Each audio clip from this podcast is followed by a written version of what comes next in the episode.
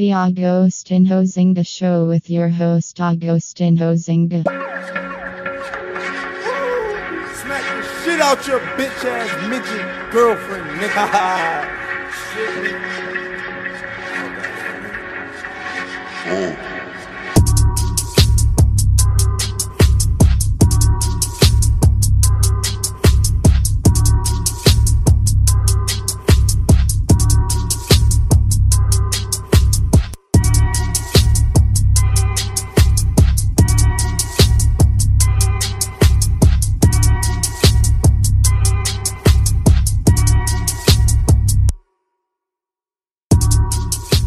Hello there, and welcome back to the Agostinho Zinga Show with I, your host, Agostinho Zinga, and this is episode number 605. This is 605 of the Agostinho Zinga Show. I hope you're doing well wherever this podcast may find you. It's the first podcast of the month, actually, which is quite wild to think that I've waited until six days into the month to record a podcast, but I'm here nice and clear, coming at you wherever you may be.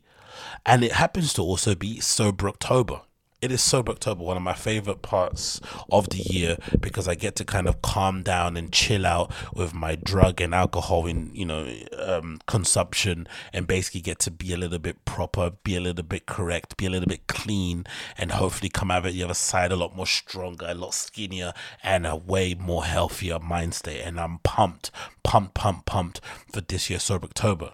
My plan overall for what I'm doing this time is that I'm obviously adopting what the guys are doing on the Joe Rogan podcast, which is Tom Segura, Ari Shaffir, and Bert Kreischer. They are obviously doing the challenge um, by doing it you know, um, what they're doing the workout. Also, they, they're going to try and burn 500 calories per day and they work out every single day. And then, but the other thing they haven't done is give up something, which I'm to give up. So the first thing to go is obviously Instagram usage. So I'm not to be uploading or posting on my Instagram for the entirety of my sober October. I've committed to checking Twitter one at one um, hour per day because I have to kind of check for the news I have to do on this podcast, unfortunately. But if I wanted, if I wanted to, my overall goal would be to completely avoid it. But I need to have one source or place where I can kind of go and check out the news I need to kind of upload on here.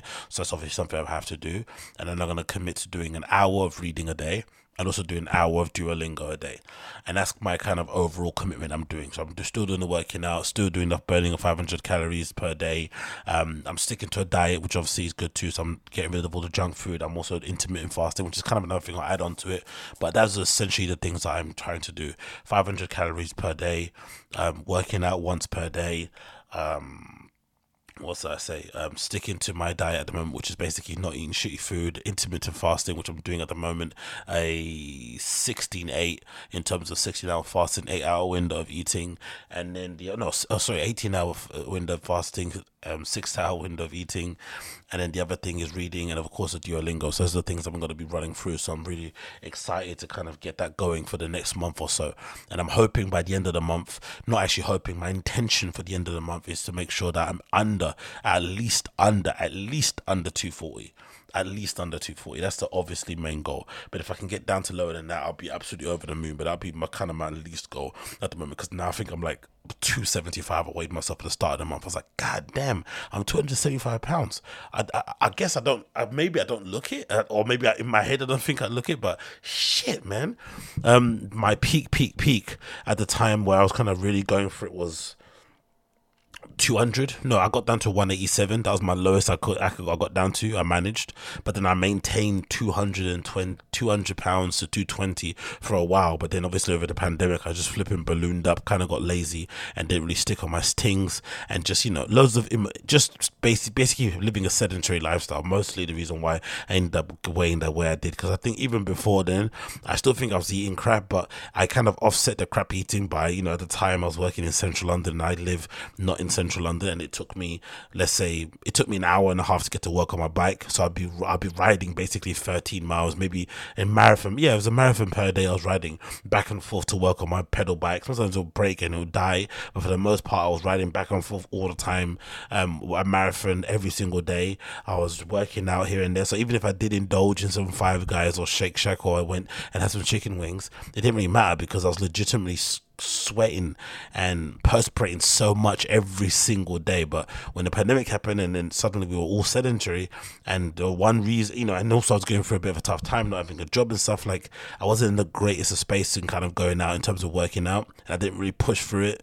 And then once I didn't push through it and I started ordering Ubers and stuff twice in a week, that's when I knew things were going to go bad. You know I mean? When you start ordering Uber Eats two times in the week, you're like, oh, shit, it's not going to go good for me. So I'm happy that I'm finally back on that and kind of getting that corrected. And then hopefully by the end of no, my intention is not hopefully my intention is at the end of the month I'll be under 240 and I'll look absolutely amazing. Just imagine if I get under 200 in a month. Imagine losing 70 pounds in a month. That's flipping insane but it is possible. I know people have done crazier things. Maybe they've lost up to 40. But if I end up losing 70 pounds in a month and I go down to 200, that would be absolutely wild. But, you know, stranger things have happened. So let's see one. Let's see one. Um, apart from that, what has been happening in my world? Obviously, Man United stuff I'm not going to talk about because it's depressing. I'm not going to talk about that at all. And I've obviously missed a bump to talk about it anyway. So I'm happy that's, that's over. And doing match reactions of Man United now, the Glazer ownership is absolutely excruciating. Seeing what's everything that's happening with the club, seeing what's happening with the players, these entitled morons, the way they flipping turned out against Man City and just essentially gave them their asses. I'm not going to talk about that. I can't. I can't do it. The fact that you know Man City have basically got a generational striker playing up front for them at the moment in Erling Haaland, who looks like he's been created in a lab and seems like he basically finds it harder to not score than to score. And the crazy thing about Haaland at Man City, if you haven't watched him at Borussia Dortmund, he does score amazing goals. Like, because the meme that moment on Twitter is that he only scores tap ins. But the scary thing that I thought was if Man City did attain and were able to secure the signing of Erling Haaland, I always said the scary thing about him is not that he scores those crazy, you know, 30 yard goals or bicycle kicks or flying headers. No, it's the fact that he's, he can score tap ins the fact that he can score tap ins, like his bread and butter is tap ins, back post, running in front post, getting in front of the defender. Like those are his bread and butter, but he can also score bangers. So playing for a team like Man City, where they basically their style of play, where they have these really cool triangles and passing patterns, which essentially give the attackers an opportunity to kind of run into the box last minute and get the ball run into the box at you know at the first instance that a, a, a player is on the wing. They've got these little triggers all over the pitch where they know where to run into certain spaces because the ball is going to arrive at a space that they're going to be at, and then they're going to be able to slot in the net. That's the scary part because he's to score those tap ins all day long because Man City create at least at least three of those chances that go across the goal three times a match. So he's scoring all these goals now with tap ins. Just imagine when he starts to dribble outside the box and bend one in with his left or his right foot or bicycle kick and stuff. We're to be, honestly, it's just all that's depressing. So I'm not to talk about football. So let's just skip all that stuff. So um, I went out on a Friday last weekend. Actually, I went to this night called Workhouse, which was pretty decent. I went after actually meeting some friends out in Dalston, which I haven't been in ages. Went to Dalston for a um, friend of a friend's birthday party, which was pretty decent. Not going to lie, um, it was in the really cool um, new like taco type of bar thing, Mexican inspired bar. That's really amazing in terms of the layout because the front of it is kind of got this little foyer bit, this little kind of you know whatever bit outsidey bit, but it's also underneath It's like a strange thing combination um, in terms of build, especially on in, in, you know Kingsland Road. It's a bit odd to have those kind of buildings, but it's essentially got a, a little entrance that you can walk into. That's kind of you know got a roof on it, but it's outside. So you, if you want, you can just sit there and smoke and drink. But then it's also got an inside with music and a bar and stuff and tables. So it's perfect little mix. And they serve food too, and the food's meant to be pretty banging. So all that made it to be quite a good location to go and have a little bit of a birthday celebration and hang out. So I was going to stay out with those guys. They were going to go to Dalston Super but I already had this plan already in mind, and I wanted to go to Workhouse present Sweat with Finn Johannsen, which I have up in the screen. It was at this new club called Workhouse, which is on Brick Lane. Now I remember seeing this featured a few places. I saw pictures of it, but I couldn't actually picture where it was at on Brick Lane because Brick Lane's a long, you know, it's a long street, loads of nice, cool little, you know, um, Indian restaurants and whatnot, vintage stores, all the usual stuff you associate with Brick Lane. But the clubs are pretty dead set in terms of where they are, in terms of, you know, next to Truman Brewery. There's a couple further down to the end next to Commercial Street that people don't go to. I think it's called a Pear something, but I couldn't picture where this workhouse place is where it was meant to be. So I was walking up and down, couldn't figure it out. And then only when I went to the the bit that leads up to uh, Cafe 1001, there's a little gate there with a security guard there, you know, where they serve the burgers and stuff. I was like, hey, where's this workhouse place? He's like, oh, it's upstairs. So this whole time I was walking up and down, and even on the Google Maps, it shows that workhouse is like further down the road, but it's not. It's actually a room upstairs, you know, at, on top of Cafe 1001. It's essentially another room in Cafe 1001. If you've ever been to Brick Lane, you'll know what I mean by Cafe 1001. It's like one of the main little spots there. It's got like a restaurant, a little bar thing. There's a club there. People hang out, blah, blah, blah.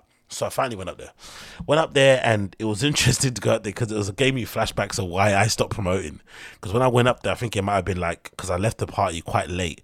So it might have been like 11.30, 12 or something I got there and it was empty, like empty, empty. And it got me flashbacks of like how my bum used to clench when I used to promote my own parties in Dalston and how excruciatingly tough it is, which is why I have so much sympathy and so much respect for people who are going out there and putting on nights. Because look, this was an RA pick night, right? It got all the good buzz that you need to get in terms of putting on nights. It had a pretty stellar DJ who I think is pretty well regarded and rated. He has a really cool long running series that Paloma called uh, Powerhouse. Um, he's also a really prominent um, writer um, you know, runs his label. He's got a blog that I used to read, you know, religiously for a few years because obviously, you know, me being obsessed with Berlin and stuff and everything concerning club culture around there. He writes some really cool articles about that. Some of them I had to, you know, run through a Google Translate, but still just a really solid dude that you'd think would have a lot of pull in terms of getting people to come out on a Friday night and especially it being payday. Yeah, you'd think people would be coming out right. This is a, it was one of the rare weekends where payday fell on the weekend. So even if you got paid the day before or you got paid on the Friday, you definitely had money for the weekend, so you could afford to maybe go out and have a bit of fun and you know let your hair down. But it wasn't it wasn't the case the place was absolutely empty when I arrived. And I think I might arrive there if I'm thinking correctly. It was 11:45, so I gave it time to kind of build up because the club, you know, the party was on from 10 till 4 a.m. and I still got there and it was empty. So that shows to me that promoting is still as hard as it's ever been. So if you're a punter out there and you're unable to go to events, I honestly do think, as weird as it sounds, I know I've said the opposite in past, you know, podcast. If you can't go to the event, just give the way, give the ticket away to somebody else. Don't even try and resell it. I do it all the time. There's a little um this little WhatsApp group that we're in now where there's like loads of, you know, London techno fans and stuff that, you know, if you want to go to a party but you don't want to go on your own, you can kind of link up with people. And I'm sure there's other places too you can find on Telegram and on, Discord and stuff, little communities, or just go on the techno subreddit or the house subreddit, whichever one you want to go on, and just give the ticket away to somebody. I'm sure somebody will like it, especially if sometimes I've, even, I've done it on Twitter too. I've just written the, the event, so somebody, somebody's searching for it, they can see it, say, hey, I've got a free ticket here for somebody want to come, DM me and I'll send it to you and just give the ticket away because refunding it, especially considering how tough it is to promote out there, is a bit of a piss take, especially because some of these parties aren't making enough money to break even. It's just difficult to get people out post pandemic. Things have changed really out there. It's not the same. I know it's still hard to get people out, but it's things have definitely changed culturally. I feel like in terms of people deciding to leave their home to go and to go and play or to go and sorry dance at these sort of parties and clubs. Like think people's habits and lifestyles have really changed. I don't think they'll go back to how they were before. I think if anything, I've I've always stressed this, but I think overall the club landscape we've definitely lost the general punter, like the regular guy that's just or regular girl that would go out and hang out and just kind of oh I'm out on Friday. Let me just see what X or Y was saying. Let me see what Fabric is saying. Let me see what venue MOT is saying. Let me see what for that general punter has gone. We've lost him. So I think now the people that are going out are legit fans. So that's a way smaller crowd though. You need also gen pop people to also maybe have an interest in you for you to kind of, you know, sustain that for a long term. So it's a bit shaky out there. And obviously with the clubs closing, blah blah blah. You know the general stuff. So anyway, I go there, it's a bit it's a bit empty. And then the first thing, another thing I want to check is all that I want to check is oh, all thing I've said that I think I've changed my mind on lineups and set list. If you don't see a set list there at the club or they don't produce one, just enjoy your night. I think going up and asking somebody, hey, what time is somebody on? I felt kind of gross because I think when I did it, I think I asked somebody behind the decks who was involved with the with the with the party who I shared some words with and whatever it may be, words of encouragement or whatever that I could. And I did feel a little bit gross walking away. I'm not gonna lie, I did feel like a little bit like a dickhead. Like, why am I asking them what time Finley and Chances coming on, as if the whole party only rests on the value of one person playing. Obviously, it does, but it's a bit rude to say. Do you know what I mean? It's not like the, it's not the, um, it's not the polite thing to say um, in that space. I think if someone doesn't produce a set list, sorry, it doesn't produce a DJ set list, whatever, and who's playing what time, you don't see one online, so someone didn't snap on quickly, whatever it may be, then let it go. Talking about pictures, um, weirdly enough, Workhouse has this thing where they tape your pick camera up when you go. So it's a another club that's trying to recreate this whole Berlin thing about not taking pictures. Personally, for me, I think it's a bit redundant in London. Overall, I think Fold do it really well. In some places, other places do it well. Like some of the King parties that we have, like Crossbreed and Verboten when they were when when they were here for a bit. Um, but overall, I don't think it works in London. Our punters just don't get it. Um, if anything, it makes people a little bit more anxious when on the dance floor. The vibe kind of changes. It's just strange. We don't really vibe that well. We don't. We haven't really been educated in why that's beneficial, why it matters, why it's necessary. We don't get it, so it just doesn't work. But weirdly enough, I think it did work with this one. I'm not going to lie, especially considering how less, how small the crowd was. I think it kind of added to the fact that people were just ready to just dance and just let themselves go and not really be bothered about what was going on because there was hardly anyone there in the first place. So that was good. But then it did start to fill up. So a couple, couple of hours passed by and it just started to get a bit busier around 1 a.m. So that was pretty decent. And um, Finn Johannsen started, ended up coming on, I think about one, if not one, half one or something around that kind of mark and absolutely smashed it. Um, again, I'm a fan of his um, in general. Um, it's weird because someone asked me actually what type of music he's playing. I was actually quite stumped in terms of genres because you, I would say new disco um, I would say disco. I'd say EBM, electronic body music. I don't know what else I would kind of um, link it to, right? But even just looking at some of the um, people featured right on his list of DJs or the, or the cloud. There's so many different kind of artists that kind of span across different spans in terms of who you're trying to touch. It's kind of hard to kind of pinpoint it. But obviously, luckily, I recorded some clips in there, um, so you can kind of see um, or you can kind of hear what the sound was like with Finn Johannsen playing. This is obviously not Finn Johannsen at the start. This is mostly at the beginning. Um, but some of the DJs are playing that warming up who are fairly good. Also, I have to kind of point that out. I'm not really sure who was what, who was who on the lineup and stuff. But this is the start of it, and then I'll kind of scrub through so you can see the couple of other bits in the middle as well. Let's play this.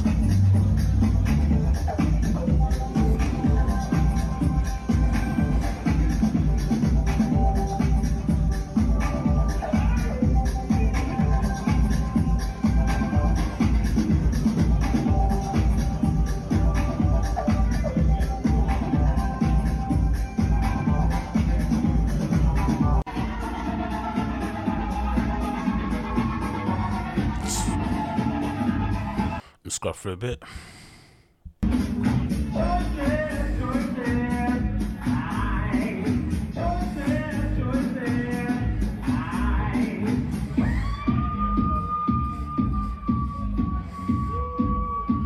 And here.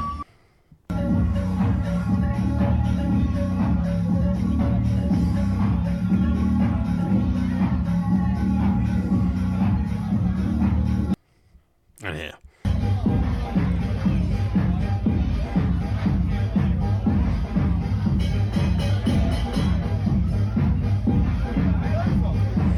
Think that might have been me banging on something, but yeah, absolutely amazing. And also, to kind of to bring a little kind of quick point on this, the bartenders there were super cool, man. I, I don't know if this is something that doesn't necessarily happen in those kind of places. I'm kind of shocked because usually Brick Lane, you know, attendees and people that work in the area are a little bit sketch if you know that area. But the bartenders at that club were so cool. Um, um, so one of them made me a really great, refreshing drink that I was, you know, happy to have because it was the last day of me drinking alcohol, especially with Sober October coming up.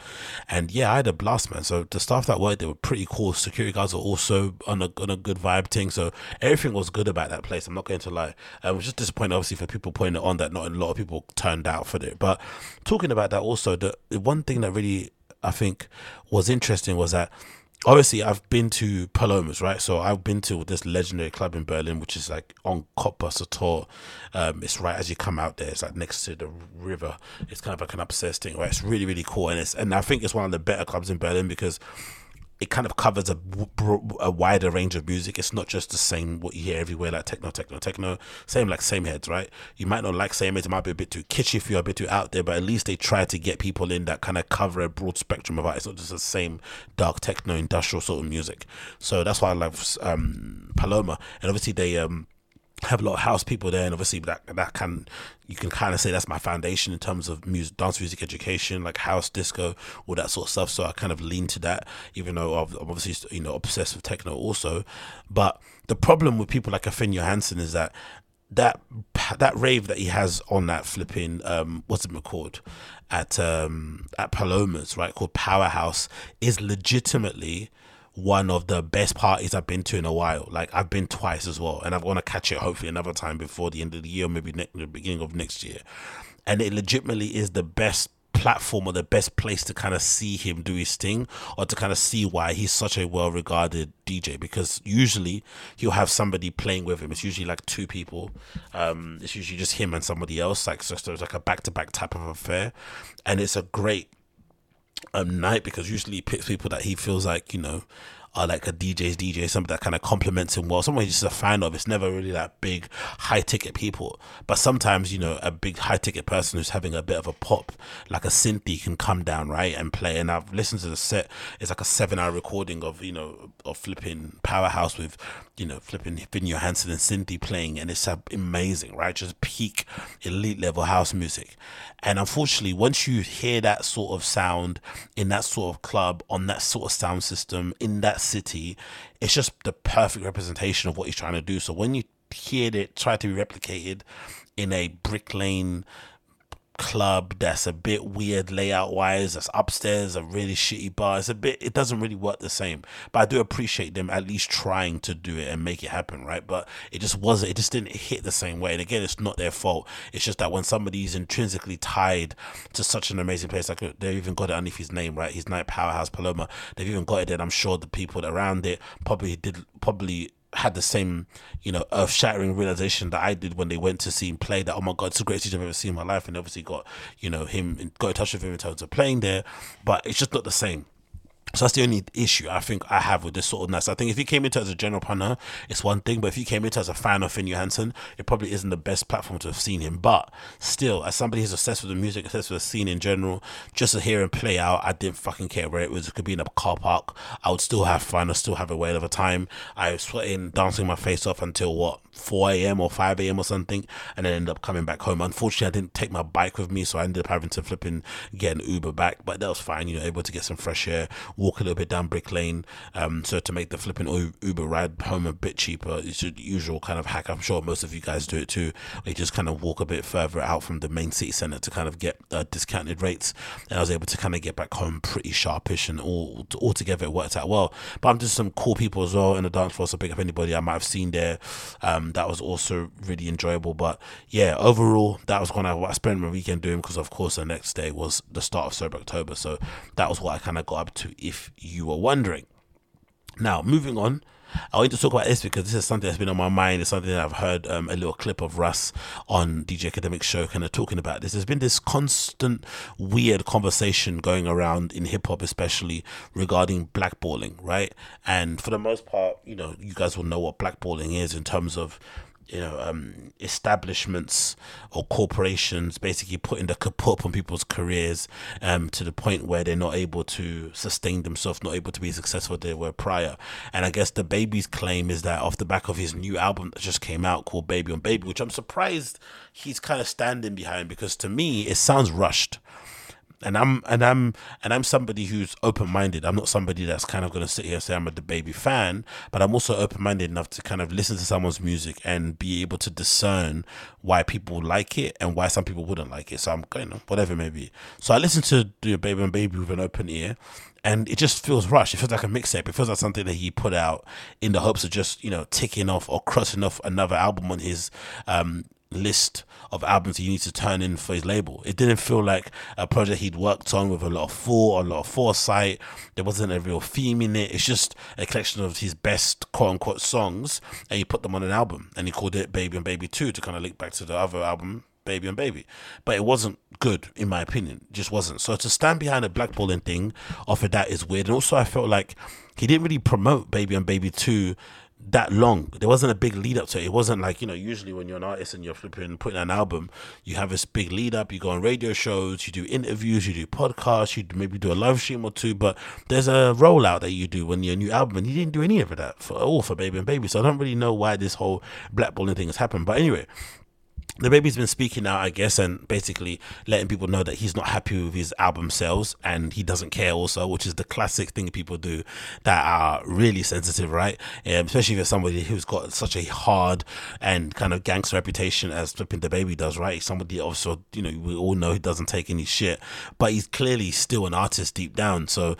if your numbers aren't as good as your previous numbers, you're clearly going to feel a way about it, regardless of how you're going to try and say it or how you're going to try and twist the words in public, you're gonna feel something for sure. So anyway, it continues. This article from Complex that says Baby's recent album, Baby on Baby, garnered low sales um, than his previous project, and Charlotte rapper thinks it's because he's being blackballed. The release of his project to more to projected to move sixteen thousand units in the first week, in contrast to Baby's previous solo record, 2002, Blame It on the Baby, debuted at number one on the Billboard 200 and moved 124,000 album equivalent units per Billboard. Still, DaBaby wasn't sweating and tepid progressions and gave himself a pat on the back. So this is a screenshot from his um, uh, Instagram story. It says, "Not bad for a blackboard baby," and it's a picture of DaBaby He's selling. He's saying, you know, being basically ironically and sarcastically saying, you know, he's happy he sold sixteen thousand a week. Um, DaBaby's response comes shortly after Akademiks argued the same thing and blamed Apple Music and Ebro Darden for blackballing a rapper. And this is obviously um, uh, what's this face? This is obviously a, a tweet from DJ Akademiks that says as follows DaBaby's last project in 2020, Blame on the Baby, sold 124,000 first week. His new project, after being blackballed by Ebro, Apple Music is scheduled to do less than 20k. Now you understand what my Ebro convert. DSPs control who is hot and who is not. Fall out of favor with them, you're done. And obviously, um, um, Ebro um, tweeted in response, Apple Music is not the only platform. Based on his dummy's logic, DaBaby should be doing well on the platform he works for. Is it? The, the anyway, so you know, it's not now toys, whatever. So for me personally, I think this is a ridiculous conversation, um, because number one, I never got the feeling because Nia, the, the, reason why I think the Blackburn conversation is, is, is, annoying, first of all, just to kind of piggyback off the back of this, is I think that it's, there's a lot of importance being placed on DSPs, right? And I'm somebody who kind of in general, I'm not really the biggest fan of gatekeepers, right? I, I think all that sort of stuff is really, really um, annoying and kind of stifles creativity and opportunity. And what the internet gave us is the ability to basically, you know, leapfrog the gatekeepers and just give the music or give the content or put the content out there for the fans. And if you do, if you're able to connect with people out there, they will find you in some way, shape, or form, and you'll be able to garner a fan base and be able to support yourself through your artwork. That's been the great thing about the advent of the internet and social media, right? But this kind of heavily heavy reliance on on playlists and and streaming platforms and stuff feels like a weird psyop from the streaming platforms to asset to kind of um, restore or to cement their authority on the industry again because it was waning for a long time. The fact that you can upload your own songs, you know, submit them to places like Spotify and Apple in the first place and get an artist profile and streaming. Basically, if you wanted to, on paper, you could have every little thing that every artist has that you kind of idolize at your fingertips, also, right? In terms of the tools that you use to kind of spread and push out their music. But obviously, it feels like also because the record labels have kind of now got in bed with some of these big streaming platforms by investing in them or having partnerships to allow them to put their music on their streaming platforms in the first place, they are now through like backdoor psyop ways trying to uh, re-establish their authority, dominance, and control by having this weird blackball conversation thing that's going to strike fear in the heart of artists coming up that they shouldn't fall foul of digital streaming platforms because they too could end up like DaBaby and so 124 one week and then of course drop off the face of the earth with the next plat with the next album coming through. But the reason why I don't like this is because to touch on um, Russ's kind of comments on it is that in general, what this does is that it admits, for the most part, that this over reliance on this over emphasis on numbers, sorry, first week sales, streams, and all this sort of nonsense that could easily be manipulated has essentially hurt the music industry and artists in general because artists are now chasing these numbers, and but they're not chasing or trying to cultivate a fan base. They're not trying to perfect their craft. They're not trying to improve their live shows. They're not trying to dig deep into their psyche or into their history and kind of pull out from a kind of deeper, more interesting place. It's all the same regurgitated nonsense, microwavable, disposable stuff that we don't care about. And clearly, the evidence is showing in the numbers because one minute you're hot, next minute you're not. But also, overall, to touch on what point Russ said, a really good point that I think kind of stresses it and kind of makes it more pertinent to me and what I'm kind of going through and what I kind of want to strive for. He said the following on his um, Twitter that he kind of put out there. He said this: "No one is blackboard, right? This is a screenshot taken from his account. I just want to give my two cents on something in industry. No artist is blackboard unless they cut off your Wi-Fi, remove your social media accounts, and take your music off the streaming platforms. You are not blackboard. If you're famous, I can still tell your fans, "Hey, I'm putting out music." Then you're not blackboard. Fans will listen to your music or they won't. It's that simple. Also, if you're a famous artist and you need playlists in your order for you to your fans to listen to your music, how real are your fans? Why do they support you? Why don't they support you regardless?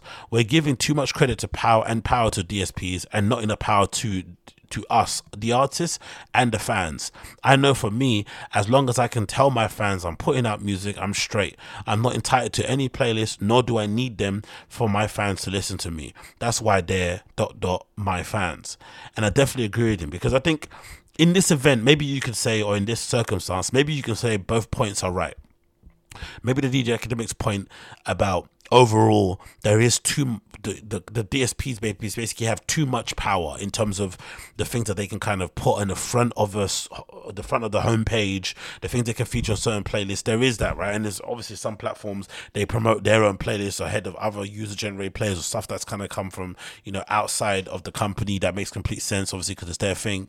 I get it, but overall, this is music especially should always be about the artistry itself should always be about the the artist connecting with the fans in some meaningful way and i feel like for whatever reason especially in hip hop there's been this real um chase and first for numbers. Everyone's gonna chase the biggest bag, the biggest first week sale. It's all big, it's all ownership, it's all big grandiose things.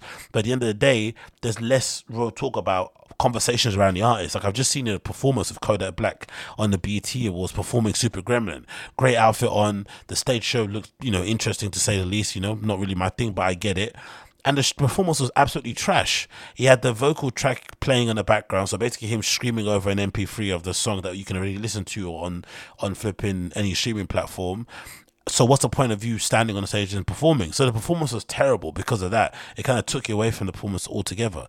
But you don't hear those people talking about how oh I've been working on my live show. Here's me rehearsing. Here's me, you know, you know, trying to rework or trying to, you know, um what's that word called? Trying to reverse engineer some of my previous tracks to try and get them to be instrumentals to play in live shows. All this sort of stuff we don't really hear. It's all just chasing first week sales. Why are my streams not this? Why this? Why that? Why that? And I feel like in general, like I said, the art has suffered, fans have suffered, or maybe mostly the artists have suffered because they have no real understanding of who the actual fans are because they've been chasing virality and relevance. And DaBaby's may be a big, big example of that. He wanted to be the biggest rapper of all. It kind of he kind of popped during the pandemic. It felt like for the most part he was everywhere and everywhere at once. And then also the the kind of elephant in the room is also the fact that no one really wants to mention the guy is not the most likable person in the world, is he? Let's be honest. He's not very likable. And I think one thing that we know Russ to be at one point was unlikable in his career. And one thing I think he proved, and most people proving now, that especially with podcasters and people online like YouTubers and stuff, if you have your own fan base, it's essentially impossible for you to get blackballed and cancelled. Impossible. You can always have a career because your fans are always going to rock with you. And we've seen it happen to countless YouTubers, countless influencers, countless content creators, especially during the pandemic when people were bored and were saying crazy shit.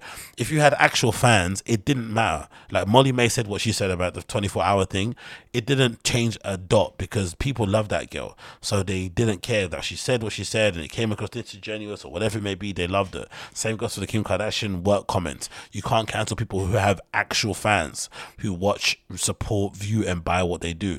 And I feel like with DaBaby, what he's suffering from is that he never cultivated his fan base, and also during the time that he was famous or during the time he was popping up, you know, really, really in a big level he did loads of things that people didn't like. And I never understood that thing as well with Kim with DaBaby because he's obviously somebody that a lot of girls like. He obviously kind of, you know, leans into that as well. He's not. I, I don't know. I kind of get the feeling like he should maybe have more. He should probably be. He should probably have a fan base that looks similar to like a Tyler Creators, right? Then than a fucking Meek Mills. Really, if you think about his music, you think about his videos, his personality, and the way he looks, he should maybe have more Caucasian fans and more girls that he show in general. But I don't think publicly feuding with your baby mother with whoever's right or wrong, I don't care. But just the, the, the optics of it, publicly feuding with her on Instagram Live, calling her names and stuff, belittling her, all these things. I don't think it enamors yourself to like young girls. It just doesn't. And I don't even know what DaniLeigh's appeal is to young girls. Who knows? She might be their fucking Rihanna. I have no idea. But I don't think it helped. So that coupled with the music not really improving that much or not really going to new interesting places, which I don't think it's a bit of a misnomer. You know, you have to create new music to, you know, but keep evolving, whatever.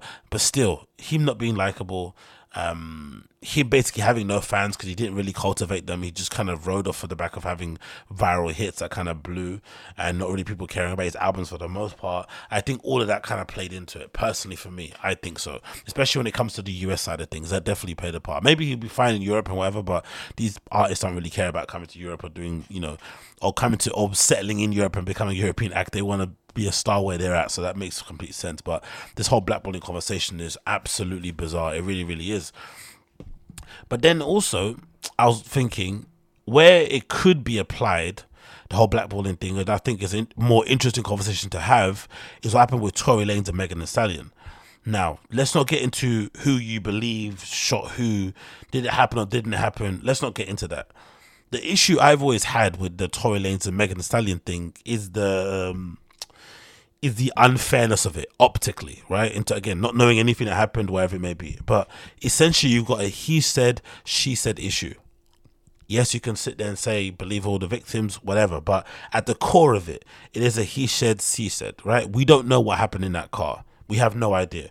We know they had a prior relationship. We know they all went to that same place together. They left together. Something occurred in between them leaving and in between them, quote unquote, getting home that, you know, around the shooting that basically led to all this drama we're having at the moment. But we haven't got down to the truth yet, and most of it's because of the pandemic put like a kabush on court cases and things get getting pushed back. Blah blah blah blah. But we're finally gonna have a resolution. I think. I think in November. I think the update's meant to be. I don't really too sure. But regardless of it, what I really kind of disliked at the time was everybody essentially running to support Megan, but not even support in terms of she got shot. Most of the support in terms of the industry stuff, like the awards and whatever it may be, and the adulations and the the performances. It just felt really disingenuous and fake because they didn't feel like it was coming from a real place. They weren't really crediting her music. They're just crediting the fact that this person might be a victim. We want to uplift them, want to make them feel good about themselves and feel like they're kind of supported in this industry. Here, here you go.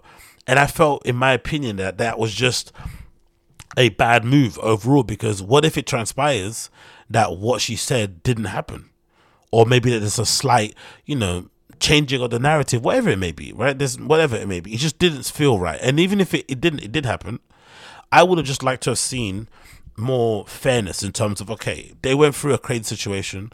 We're trying to get to the bottom of it in the courts let's have them both sit out, sit this one out in terms of, you know, let's just both take a step back from being in the public and stuff and doing all these performances and going to the Grammys and winning them. All the, let's both take a step back, pause our career, you know, do what we can do on the side. And then whenever the case is over, then we start popping back out and doing what we're doing, or even the industry doing it. But the fact that one person got all the awards and then one person was told to basically sit on a bench for the whole time and not get any kind of mainstream love, it just felt a little bit weird. Um, in general. And I think that is what you would call some version of blackballing. Even though Tory has his own fans, he was still able to do shows and stuff. That is a version of blackballing. Like in terms of like you know, it didn't matter how good his albums were in the times of you know there being Grammys, he was never going to win one. He could submit it as much as you want, they were never going to pick it, never going to win it. So that is a bad thing. And of course, if the fans listen to it and there's a biggest hit in the streets and stuff, they wouldn't acknowledge it either. So that's a bit that I kind of get annoyed about, and I think is really, really unfair. And there's this clip here taken from DJ Akademiks' podcast where T- Tory Lanez kind of speaks about his hesitancy to talk about the topic at all and why he doesn't feel like you know he should because he essentially as it says in the quote is facing 24 years in prison next month. So he doesn't really have the depression being a guy. He doesn't have the luxury to you know kind of p- politic about it or you know throw subs about it online for the most part because if he does it's going to hurt his case. And i think he was doing it at the start to be you know to be brutally honest he was being a little bit cheeky at the beginning. You know so, certain things in the albums that was said and whatnot certain indirects here and there. But it seems like for the most part ever since he got hit with that is it like a restraining order or something by Megan or something on the lines? He's completely shut up. He's not really said a single word. Let everybody say what they want to say, and he's gonna have his day, his day in court, and so we're gonna see what the outcome is. But this is a this is a video clip taken from DJ Akademiks' uh, podcast called uh, "Off the Record," where they talk about it a little bit. You know, the narrative can be against me, but it's the narrative that's against me, and it's me, like you're saying, it's me not defending myself in a lot of instances, in a lot of situations, what a lot of people don't realize is one thing connects to another. And when you start talking about one thing, people then connect it to something else. And sometimes, most of the time, those things have no correlation to each other. And so, because of that, it's like you avoid it in, in, in its entirety because it's not the time and place. You know what I'm saying? And like, that's just wisdom. That's not about me trying to be too cool or me being like, yo, I'm too cool to give y'all the answer, or I'm so patient, or I'm so resilient, or I'm so da da da da da. No, guys, I am in an open case, and maybe I make this shit look really beautiful, but I'm facing 24 Yeah, you, don't, years. you don't seem too stressed, man. like I'm facing 24 years. I make this shit look beautiful, don't I? But uh, uh, guys, I am actively facing 24 years next month. wow. And it's funny that he has to explain that sort of stuff to people in plain language, but that's essentially the the the place that he's at. And even if this is the thing, even if he is guilty, it's probably best, especially in a court of public opinion, to just keep your mouth closed, even if you are guilty, because you know how much the court of public opinion can actually influence legit court cases. So if you actually are guilty of shooting somebody, especially a woman and you're a black dude, you kind of should keep your mouth quiet. And if you're not guilty, again, keep your mouth shut. But like I said, I feel like that was real blackballing. The fact that Megan was winning Grammys for stuff that she shouldn't have won Grammys for, you know, talented girl. Don't get me wrong, but the album that she won it's just like this, like come on, guys, this, the awards in general were just like crazy. What is going on here? Overcompensating for somebody that you feel like you know was victimized or was in a terrible situation, but you know you don't need to do that, or at least have some parity if she gets one, he gets one too. But that obviously wasn't going to happen. So that's why I feel like real blackballing exists in that kind of capacity. But again, you know, maybe I'm kind of talking out my ass when it comes to those sort of topics. Um, anyway, moving on. We'll touch about this, and this is another topic to kind of go piggyback off the back of the whole like blackballing doesn't really exist sort of thing. This is a clip taken from the Joe Budden podcast, right? Which again, I think, you know, I've said my piece about Joe Budden podcast. I was an OG fan of the podcast, and it legitimately broke my heart when they all broke up and essentially went their separate ways. I feel like if we're being honest, as much as I love New Orleans more, and as much as I'm happy about their deal, I'm gonna go see their live show in November here in London. I love everything they do, and I prefer that podcast over the JBP. Let's be honest, both podcasts have suffered greatly for the fallout. Maybe Joe's been able to bounce back better than we expected because he's a really unlikable, um, hard to root for person in the same way that Kanye is. Um, I think someone mentioned in the subreddit recently that um, they called um, Joe, uh, Joe Budden Joe West. They said he could be Kanye's cousin because they're both the same. They're incredibly unlikable, but they've got stands that ride for them. So it basically, you know, negates how unlikable they are and whatnot. But anyway, in general, I feel like they both kind of, you know, suffered podcasts because of the fallout. I feel like they both should be stronger together, but that's never going to happen because, you know, Joe, when he falls out with people, it rarely ever comes back, especially his actual friends, which is what made that whole breakup in, crazy to see because you felt like okay Jo- Joe's only being a dickhead to people he doesn't really know even though he's awful. You know it's not people that he knows and his actual friends they're industry friends. But then when he did what he did to New Rory Moore to Rory Moore sorry Rory Moore to Rory Moore it was like oh I'm done with this guy. So I've been done with him as a person for a long time. I've kind of you know decided to hang up my hat listen to the podcast. I listen to it all. I check the sub here and there to see clips but I don't I haven't listened to a full episode of the show in ye- not years. Well ever since they broke up so maybe it's been a year already but regardless this is a good example of why it's important to cultivate your fan base because in any other platform on in any other walk of life if joe budden said this he'd be done for right? If he was on a radio station um if he was working in a corporate environment this is a sackable offense like like honestly sackable offense. This is not me being a cancel guy. This is just me saying this is the importance of having your own fan base and why podcasters and youtubers are winning so hard because once you have a fan base they essentially accept you for your ills because they listen to you for more than some people put out what 10 hours plus of free content every week it's very difficult to hide who you actually are underneath 10 you know hours of content. It's very difficult. You can do, I'm sure, but for the most part, people would see the ugly sides of you. They'll notice little bits here and there, right? You can't hide everything. So usually those fans are the ones that accept you for who you are. And then, of course, you know, kind of reward them by giving them always free content they can kind of enjoy. So I think a lot of JBP fans, myself included, we knew what he was really like the whole time. We just kind of waited to suspend belief because we couldn't ever imagine him doing, you know, you know, kind of, you know, being running afoul with his friends. We couldn't imagine that being the thing. We only could imagine him doing that to people he didn't know. But then also, the truth of the matter is, the guy's a bit of a weirdo when it comes to girls, right? And this clip taken from his podcast, where he basically says the caption says here, Joe admits that he has faked putting on a condom during sex on a recent episode of his podcast, and this is obviously taken down he I think he edited it or he took it down. I think he was edited out the podcast. I think this is during the whole podcast. And ever since then, you know, obviously nothing was said publicly about it until he made a post recently where he was replying to a fan and he basically said he's going to be in, in he kind of insinuated or said in roundabout terms he's considering putting his whole podcast behind a paywall so he can avoid all these issues. So not even like apologizing for this weird comment. I'm going to put it behind a paywall because you're, you know, you guys are like trying to make out like I'm a bad dude by doing this, which obviously he is. But let's play the clip of him saying sometimes he forgets to put, sometimes he pretends to put a condom on a girl asks him to put a condom on. Absolutely crazy. what? I have no idea knowing. So you, you do the. And even I done walked in the corner and faked like I was putting a condom on before. It'd be working. What? what? No. Of course, Parks was the one that laughed the loudest, right? With his flipping Joe Budden cock in his mouth, like, God damn, that guy is so annoying. No wiser. what do you mean, what?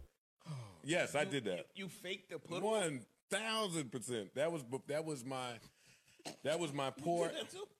I'm asking. That was my poor execution of my of my plan after I mastered it, which was to just bust through the lambskin.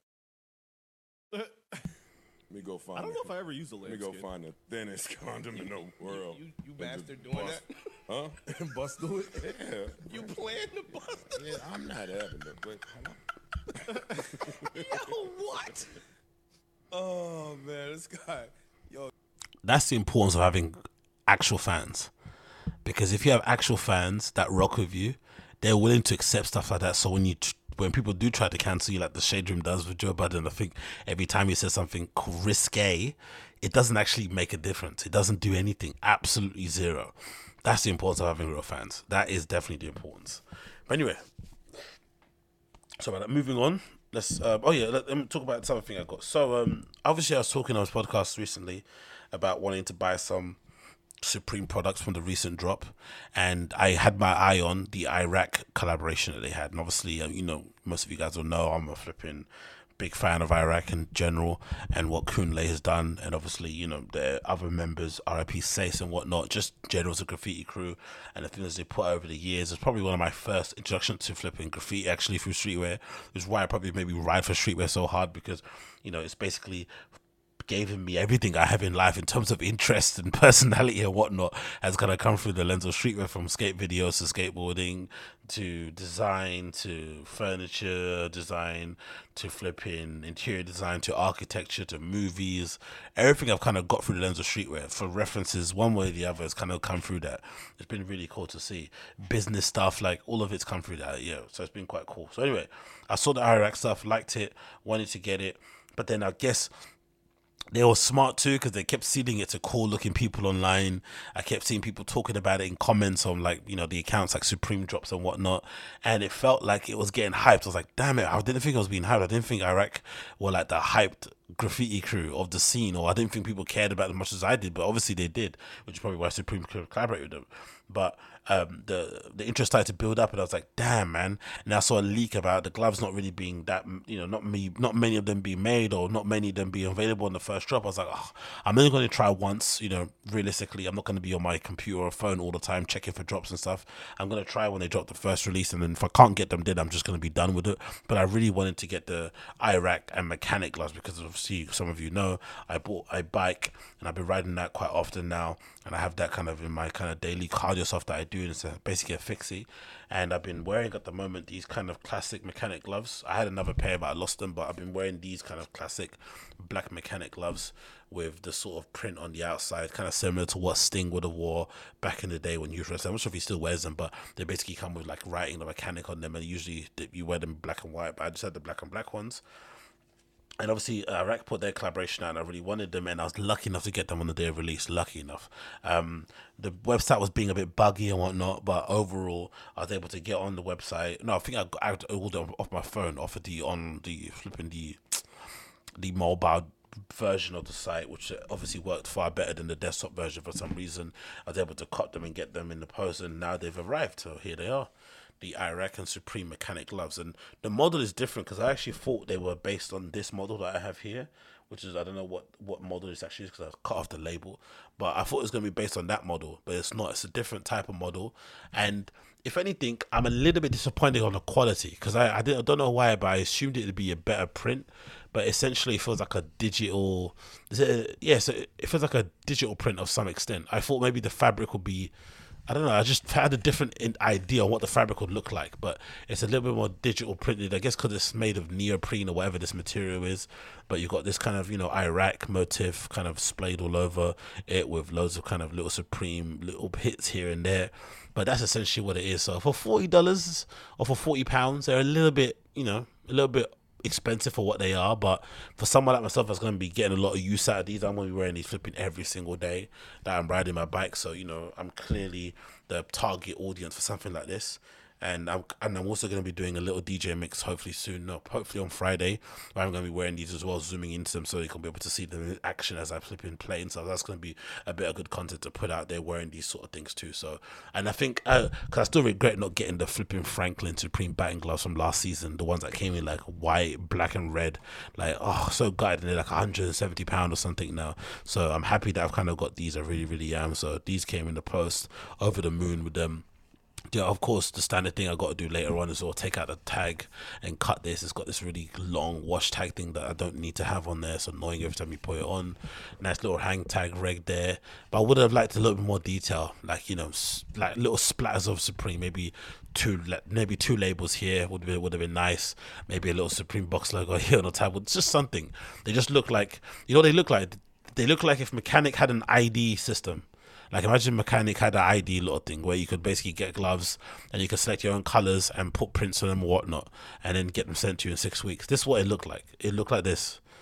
Do I mean? There's nothing really that different. I guess if you to, this base model, if I was to go and buy this base model, I bet you it's it's the same. There's no difference in terms of the usually Supreme do that though when they collaborate. They usually change little things, but maybe Supreme this is Supreme saying, hey, this version, this base model of this glove is good we're just gonna add our brand into it. But the base version is the best glove you're gonna get. But I would, I don't know, I would always preferred a little bit more. Do you know what I mean? But uh, overall, not too bad. And of course, in the packet, because I only just bought those. Um, I got this in terms of sticker packs. I got the Mark Gonzalez Supreme Team thing. Got this weird um, picture of some woman's bum. I'm not sure if that girl's underage or not, but it looks really sus.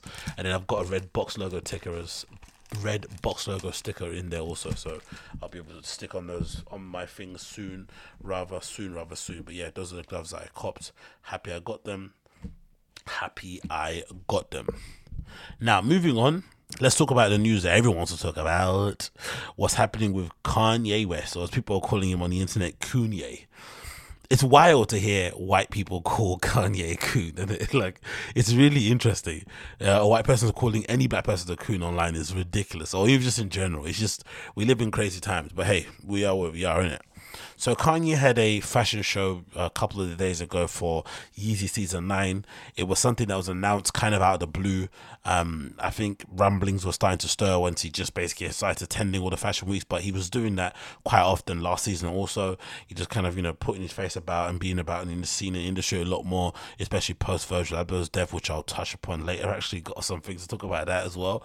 But in general, he was kind of around, and of course, the news got leaked that he was going to show again the Yeezy season at Paris Fashion Week, which is you know widely regarded as the top, the press the resi- the pièce de résistance in terms of um, fashion weeks out there. Because you know they have also you know women's fashion wear obviously in Paris Fashion Week super important, but also the showrooms in and around Paris, mostly around men's stuff, mostly around streetwear and menswear and all that sort of good stuff. People go there because a lot of accounts turn up there in places that you want to be kind of situated and next to. Even a brand like Trapstar, which is, I would say, as far away removed from Paris Fashion Week as anything is out there. They had a like a dinner sort of pop up event type thing over there too. So clearly, there's a lot of buzz around Paris in terms of getting your face there, being seen, blah blah blah blah. Kanye does it, Kanye knows it, he did a thing and he presented the show.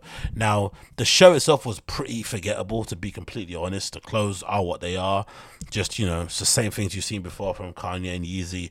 Um, just now he's basically adopting more of a black sort of a color palette, loads of granites, loads of uh, grays and bronzes and whatever, just variation of blacks and charcoal and whatever it may be. But it's the same shapes. Um, for me personally, I think in this show he's saying there was no um, zips, everything was pull over or pull on type of thing. But the real thing that really ticked people off immediately when he was doing the show, for what ticked me off first of all, was the kids choir thing. There's like a Sunday service kids choir thing, and there North West was in the choir singing, looking cute and singing her voice out. But overall, when it comes to kids choir, unless you girls sound like the Temptations or the kids, I don't want to hear it. It sounds awful maybe because I spent too much time in the church. I spent basically 18 years of my life in the church, essentially indoctrinated, having to go to church flipping three times a day, sometimes like insane amounts, Sunday school, all that stuff. I had enough of it. So the fact that he's now discovered Christianity all of a sudden, you know, in his mid 40s, I don't care. I have no interest in it whatsoever. So when I'm seeing kids, you know, bellowing their hearts out and trying to catch these notes, I'm like, count me out. So I'm already out of it. Then it just continues, it keeps going on and on. I shit, this is the soundtrack for the fucking show. All right, cool. Let's listen to these kids fucking destroy these songs, right? They're doing it. They're doing their thing. The the what you call it, the choir leader's trying to his best to kind of get them in tune and make them not whatever that follow directions. But then you know, the, forget all that. The thing that really set everyone off was the beginning when Kanye d- decides to come out and essentially rant and rave at his audience. They kind of it's been it's in this venue where it kind of looks like he's in the Colosseum, which was maybe done by purpose, not too sure. But the venue is like these spiral staircases. There's this open plan sort of space at the bottom floor where he's standing at, and then everyone else was on these little uh, balcony foyer bits. I don't know what they called, right? And they were kind of in a circle, so it kind of looked like a Roman Colosseum, and he was there like baying for blood, right? And he was shouting at people in the in the audience. I know these are fashion literati people. I saw John Galliano, I saw Hamish Bowles, I saw Anna Wintour, I saw Edward Enninful, like loads of established people. Of course, Naomi Campbell walking the show. Everyone's legit. He's shouting, they're bellowing them. But then the most important thing when he's shouting at them, he's wearing a t-shirt, a long sleeve t-shirt. Everyone kept saying it's a hoodie. It's not a hoodie. Long sleeve t-shirt that had on the back of it "White Lives Matter" in big white font. And I think at the front of the shirt, it had a picture of John Paul II. It was this kind of weird, like merch design T-shirt kind of thing with his face, you know, superimposed a couple of times, looking different directions and some candles and shit. And you know, just Google John Pope the second controversy and you'll see some interesting articles on him involving kids involving charities and stuff so i don't know if he was if that's a good thing or a bad thing but that's the shirt and i'm making it set people off but when i saw it in initial reaction was to laugh my initial reaction was to laugh and to also agree with the overall sentiment. Because what I thought when I first saw this, because I've been paying attention when the news what's been happening with the Black Lives Matter organization, not the movement, let's talk about that, the organization, was that it's been, you know, it's been heavily publicized and heavily kind of exposed that the people behind it or some people associated with Black Lives Matter organization are crooks, as are most people who work in these well established charities, right? Which is why people always say when you go and give money to charities and stuff, you should really look into where the money is going to, what sort of actions are going to be taken once you give the money, like really discernible one, two, three stuff in terms of what's going to happen. Because for the most part, it feels like from the looks of it, how prevalent it is, it's very easy to get away with swindling people's money, um, especially well intentioned people's money because they just want to do the right thing. They want to give it to you, they don't even want to ask any questions. So it's the easiest kind of robbery especially when people are in pain. So all, all these articles out there about Kanye sorry about Black Lives Matter organization being crooks and people behind it basically profiting on it for their own personal gain, buying mansions and stuff and all this sort of nonsense. So we know that conversation exists. So my first thing when I saw that was like, oh yeah, that's him essentially poking fun at this organization That's my initial thing. It wasn't like he was like saying white lives matter and being like a flipping white nationalist or whatever it may be, because you know by definition he cannot. I just thought that was a kind of a bigger conversation around. Hey, you said Black Lives Matter organization, now White Lives Matter. Do you know I mean that kind of thing? That's why I thought he was kind of going with it. But obviously, this man's um kind of insistence, this kind of rejection of intellectualism, right? And I think cultural overall, there's this kind of war on intellectualism. There's a war on authority figures, on people that actually know what they're talking about. Everyone's kind of got a voice. I think this is what's kind of led to this because this is the same dude who says he's proud to say he doesn't read books. So it's not surprising that he'd put out a t-shirt like this with no context, no explanation, no background, no nothing then get pissed off when people get pissed off about it. It makes complete sense. And it? It's a typical Kanye thing to do, especially this version of Kanye. Put something like this to get people annoyed and then get surprised when they're annoyed or get annoyed that they're annoyed. Like it just doesn't, you know, you can't get in sweetness. So of course, the reaction online when he put this out was, people were going insane, right? They were not having it in the slightest. They wanted to absolutely beat him up. Obviously, he's there wearing the Riccardo Tisci uh, designed Burberry sandals, which ironically enough, these might be his legacy at flipping Givenchy. Sorry, at Burberry. Riccardo Tisci, one of the most legendary, well-respected, talented designers in the industry, has absolutely, you know, fluffed it at Burberry for whatever reason. And again, it's another topic for another podcast, but I'm obviously super interested and intrigued about what actually happens to people like that. Or that. What's the cause of that? It's happening to Nicolas Ghesquière at Louis Vuitton. It's happened to flipping Riccardo Tisci at Burberry. What happens to these really high-level designers? Why is it suddenly they wake up and they just can't design good clothes anymore? The stuff they put out on the runway is just terrible. Was it that they had a better support system at their prior job? Like Nicolas Ghesquière is a good example. Did he have better team? At Balenciaga and then suddenly he goes to Louis Vuitton and it's a different team and he hasn't got the same amount of talent around him. Um, Riccardo Tisci, he just ran out of the the good juices and he you know didn't was able wasn't able to kind of recreate the magic that he had at Givenchy back in the day. What actually happens? I'd love to know. But anyway, regardless, he's wearing the legacy of Riccardo Tisci on his feet and doing his damn thing have a got a picture. And then of course you see this picture at the end as well that um Candace Owens decided to put up on her on her Twitter too with them both wearing the White Lives Matter t-shirt one in white one in black with the with the flipping logo in the back and then what I want to say, where is it?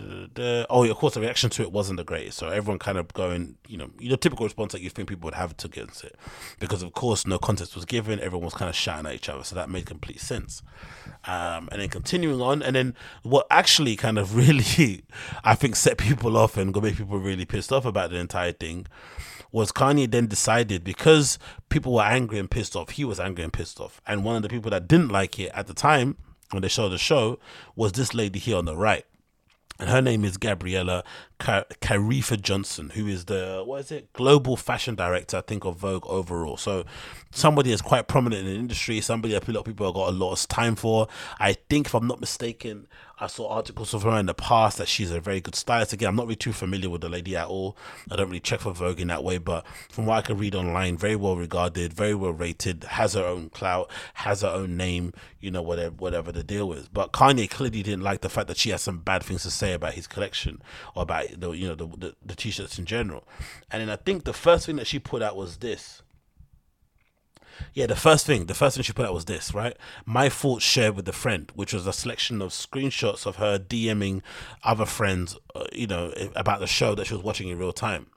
She says the following: What I feel like what what I feel is that he's not fully aware of the difference between approaching, so appropriating BLM and subverting the Make America Great Again hat. Although I disagree with his thesis there, I understand his idea that the hat was a ready-made and its value was intrinsic to context signature of the artist. When worn by Trump, it's racist. When work when work by when worn by Kanye, it's about liberation. Um, he neglected to realize the importance of the object when he tried to extend the, that kind of subversion to BLM slogan, one subject uh, one is object, one is ethos. To be fair, I think she's being overly charitable to him even in this part. But anyway, this this basically proves she's an actual nice person. It continues. I know what he was trying to do. He was trying to illustrate the dystopian world in the future when the whiteness might become extinct, or at least we would be enough to endanger to demand a defense. And the other screenshot is what uh, is what justifies mass incarceration, murder, and en masse, and indeed even the advent of slavery. The idea that blackness must be snuffed out or will is surely supersede whiteness in power and influence if given the chance. And it's so hugely irresponsible to furnish the dangerous extremist with this kind of fictional narrative. The added layer of him having kids from this his Donda school performing the soundtrack, it really felt like the divide between the indoctrination and education has never been finer. Which I agree with. I said already the fucking performance from the kids was terrible, just sonically, but obviously she made a far better and more succinct and intelligent point in that regard. And then Gabriella continues to kind of, you know, put a real pin, a real punto, a real period at the end of that conversation I shared with a friend that she was sharing. So as follows. It's become clear that some viewers think my previous post containing my working, evolving um, thoughts on Kanye's show was some sort of distorted justification for incredibly irresponsible and dangerous act of sending White Lives Matter t-shirts down the runway. Please understand, it wasn't. The t-shirts this man conceived, produced and shared with the world are pure violence. This is no excuse. There's no art here. I'm sorry. I failed to make that clear. Thought I did. I sorry to make that clear. I thought I did. I do think think if you ask Kanye, he'd say that there was art and revolution and all of those things in that T-shirt. There isn't, and as well as um, and as we all work through the trauma of this moment, especially most of uh, of those of us who suffered in those rooms, let's have some grace for one another. Now, personally, for me. I'm a big believer that words are not violence. Maybe it's a maybe it's a dude thing um, maybe because you know essentially guys always have an underlying threat of violence when they are kind of going back and forth and arguing with each other. You know, at any point it could go left very quickly. There is no kind of you know you're never to see a continual Nicki Minaj and Cardi B type of beef with guys. It doesn't get to that point. Eventually, hands will be you know thrown. Um, sometimes in America, guns will be toted. Sometimes here in the in the UK or parts of Europe, a knife will be pulled out. It gets really extreme. So when people tell me words of violence, I don't agree because I know, especially when, when it comes from the internet, I can turn the internet off, I can leave social media, I can whatever, not decide to read your review. But when it comes to actual violence, those are things are, you know, are going to impact me physically and things that maybe in some cases I can't necessarily avoid. But you know, whatever. This is another political conversation I don't want to get involved in. But the post that really irritated people and I thought myself was incredibly distasteful was this post that Kanye put out regarding when you obviously saw the comments that that lady made. And it's as follows there's a picture of this Gabriella girl. And I think this is the outfit she actually wore to the show. And, you know, maybe you say the outfit's frumpy. Maybe you don't like the outfit itself. It is a fair comment to make, but him basically dismissing her worth because in his opinion he doesn't like what she wears and because essentially what he's trying to say without being because again you know Kanye like, likes to act like he's a big dog and he can say what he wants but he doesn't necessarily say what he wants because you know he's still scared to piss off certain people. But what he actually wants to say is that she's a fat and ugly woman. That's what he really wants to say right? He doesn't find her attractive, thinks she's fat, and she can't dress. So in those boxes with unticked with the X on them, and obviously she's not richer than him, and obviously that means she can't comment on what he has to say or anything at all because you, again, this is this is kind of a going away for the point. But you didn't he, see him give the same amount of vim that he gave her that he gave to flipping fucking Gigi Hadid, did you? And I wonder why. So let's continue. But the, the caption says as follows. Kanye West posts of a picture of her wearing an outfit and says, This is not a fashion person. You speak on Ye, I'ma speak on you, Ox Trevor Noah, right? Whatever that means. I think he thinks he dunked on Trevor Noah because Trevor Noah had a difference of opinion in terms of how he was going about things. Who knows? This is Kanye's world. So that obviously pissed people off. People weren't too happy about it. Um, and then, of course, that led to a series of people kind of coming out and defending Gabriella, which I felt was absolutely incredible to see in the fashion industry because we don't see that often enough when people are kind of getting um, bombarded and targeted. Usually it's from the fucking brands and the platforms themselves, not really from fans and other artists and other designers. But this is an interesting point in time, especially considering the relevancy and, uh, you know, the command of, of no, let's say, the clout that he Kanye basically has amongst fashion brands and platforms and stuff because they know he generates clicks and whatnot. So people are kind of you know hesitant to call him out because they don't want to risk not having him kind of show up and bump their numbers and all that sort of stuff. Because you know considering what he said about the fashion industry in general, the fact that he's still able to have the likes of Anna Wintour and all those likes turn out to show must mean he's held in some regard within the industry. But then I thought one of the more interesting sort of uh, comments and feedback to Kanye was the comment from fucking Gigi Hadid. I thought that was absolutely stupendous. I really did, and it really kind of um, exposed and cut deep what the overall issue I feel like in the scene is regarding all this sort of stuff, right?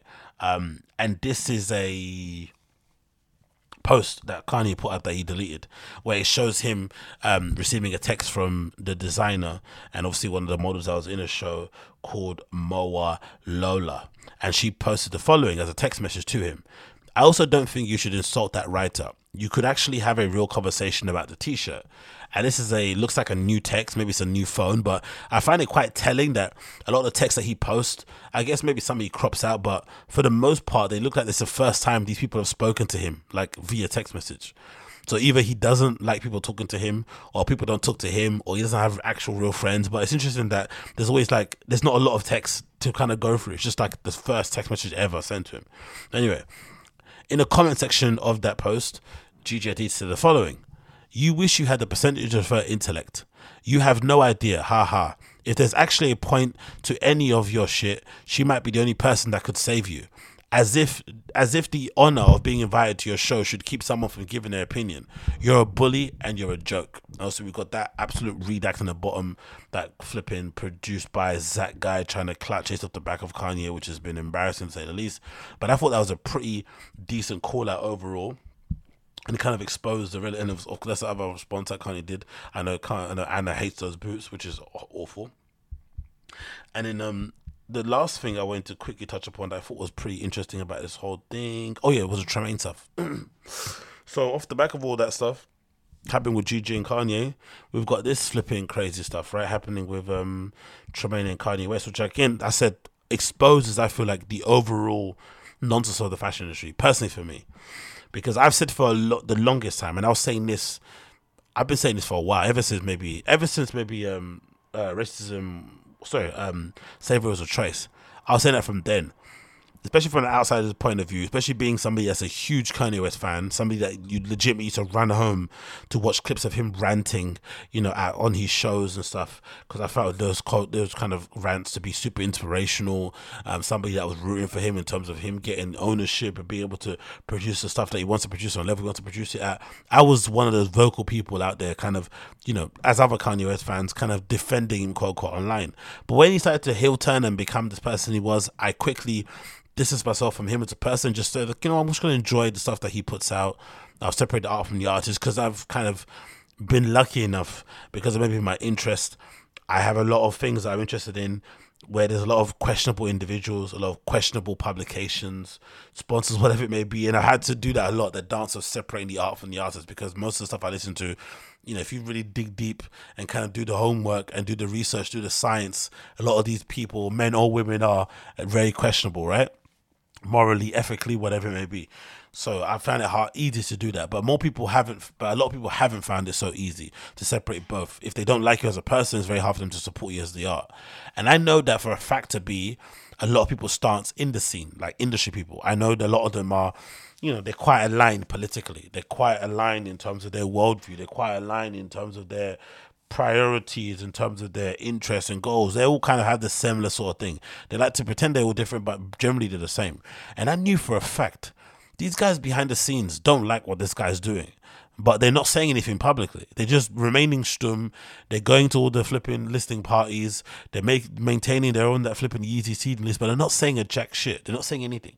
And it was really used to aggravate me. I used to say or mention it online on Twitter, like these guys are like throwing subs and whatnot, but not saying anything publicly. They don't want to ruin their link or connect with Kanye. They don't want to ruin their, their seeding list opportunity with Yeezy but they're letting him get away with all this bullshit. But then they want to call out the white man, the kind of the boogeyman that exists over there. But it's like, bruv, this guy's doing fucking worse damage if you want to go down that route, right? Know I mean? Because he's somebody that's actually of the culture. He's actually somebody that you know has played an instrumental role in these people's lives and whatnot. I don't think the head of YouTube or whatever is doing that much. Whatever, it don't matter. Let's move on from that one. But it was so cool, so refreshing to see somebody that's actually associated with Kanye, an actual close friend of his, and somebody that's been around them overall. Tremaine Emory, who's obviously the founder of Denim Tears, um, step up and say something about the situation because I feel like this has been this has been something that a lot of people are wanting to say, but they've not had the guts or the balls to say it. Basically, not had the courage, or maybe it's because Kanye in general does do this thing where he purposely doesn't have people around him that disagree with him. He doesn't like to explain himself too tough, as you've seen.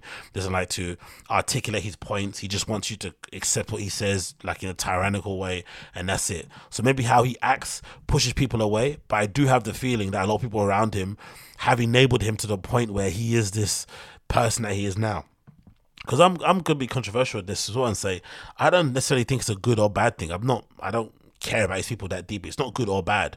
It's just at this point in time, he's this person. But I know these guys behind the scenes don't like this person, but they pretend like they do because they want to be like down. You know what I mean? They want to make sure they're not basically putting another black man down in public, which I understand the sentiment behind it, but I just don't like the double standards. You can't not not comment on stuff that he says or does that's detrimental, but then you want to point at the boogeyman over there. It's like, no, comment on the person right next to you. Do you know I mean that guy's doing just as much damage, if not more? But anyway, regardless, Tremaine did step up and say something, so that's definitely something to be credited and noted whatever for.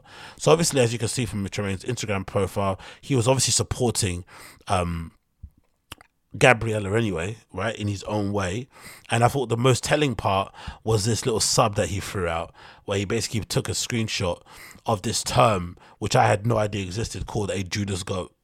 And it's as follows A Judas goat is a trained goat is uh, is a trained goat used in general animal herding. The Judas goat is trained to associate the sheep or cattle, leading them to a specific destination. In stockyards, a Judas goat will lead sheep to slaughter, while its own life is spared. Judas goats also used to lead other animals to specific pens and onto trucks. They have fallen out of use in recent times, but can still be found in very smaller slaughterhouses in some parts of the world, as well as conservation projects. Cattle herders may use a Judas steer to serve as the same purpose as a Judas goat. The technique and term originated from the cattle drivers of the United States in the 1800s. The term is a reference to Judas Iscariot, an apostle of Jesus Christ who betrayed Jesus in the Bible. So pretty self-explanatory. So it's basically Tremaine calling Kanye a Judas goat, right? He led us to this place, but eventually he was always going to lead us to our downfall. And obviously, Tremaine's here supporting um, Gabriella here putting the quotation marks of beautiful in the caption, obviously lending uh, a kind of nod to Virgil Abloh, uh, you know, which is pretty cool to see.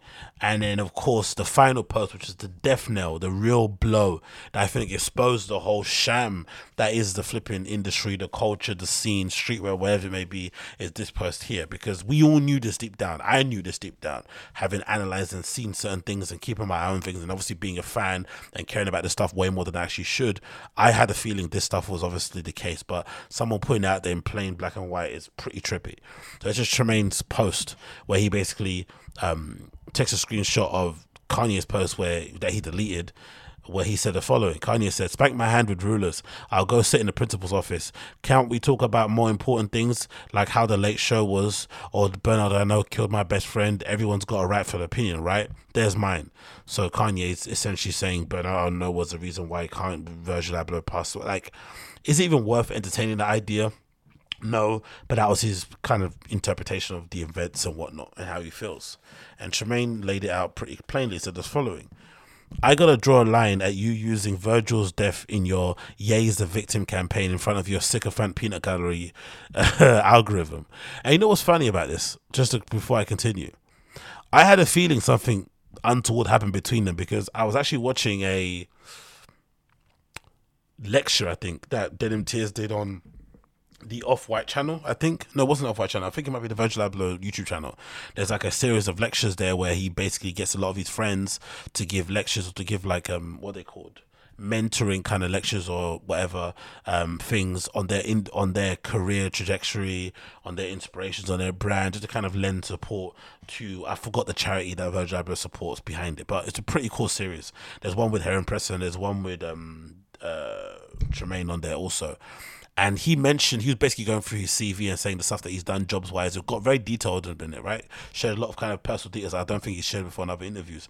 And he specifically said in that interview or in that presentation, I was at Yeezy, I got fired from that. Like he said something like that in that kind of way. And if you know anything about seeing people, no one mentions how they got fired, why they got fired, if they got fired in places.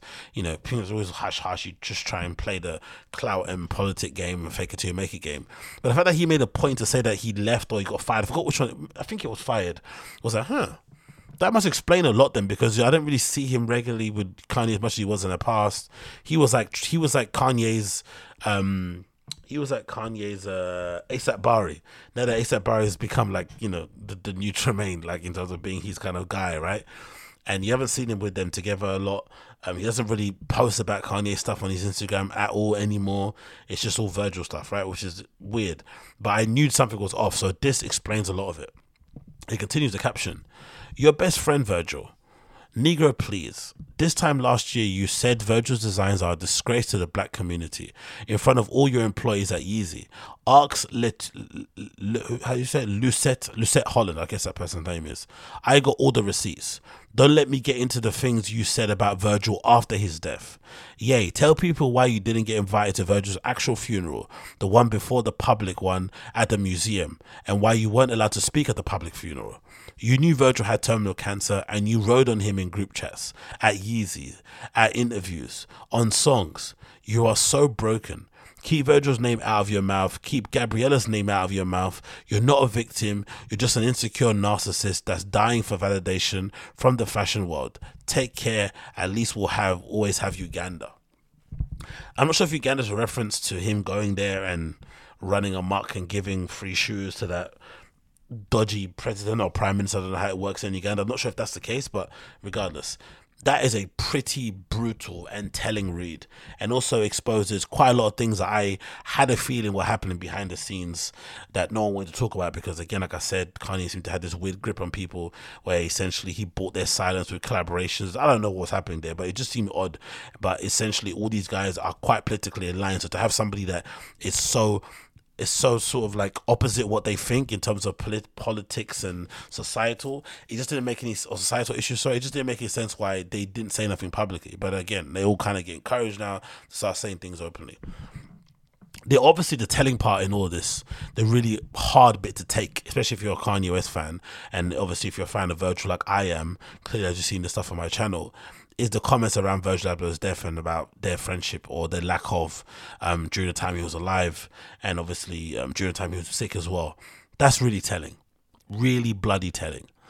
Um, the fact that he's making a point to say that this guy Kanye was disparaging Virgil to everybody that would basically lend him an ear, the same way that he tries to, you know, tell his life story or try and get everyone to swat his problems when he's on radio doing interviews. He obviously does that in private too. So anybody that's willing to listen to him rant about the industry and why he isn't where he needs to be and blah blah blah blah would hear him disparage Virgil's name. And what is clear to me at least, I think most people would agree with this, what is clear at least to me is that that whole Virgil getting the Louis Vuitton job damaged their relationship more than anyone will ever know more so on the side of Kanye because I felt like for whatever reason Virgil seemed to be the consummate professional. He had a very forgiving spirit overall.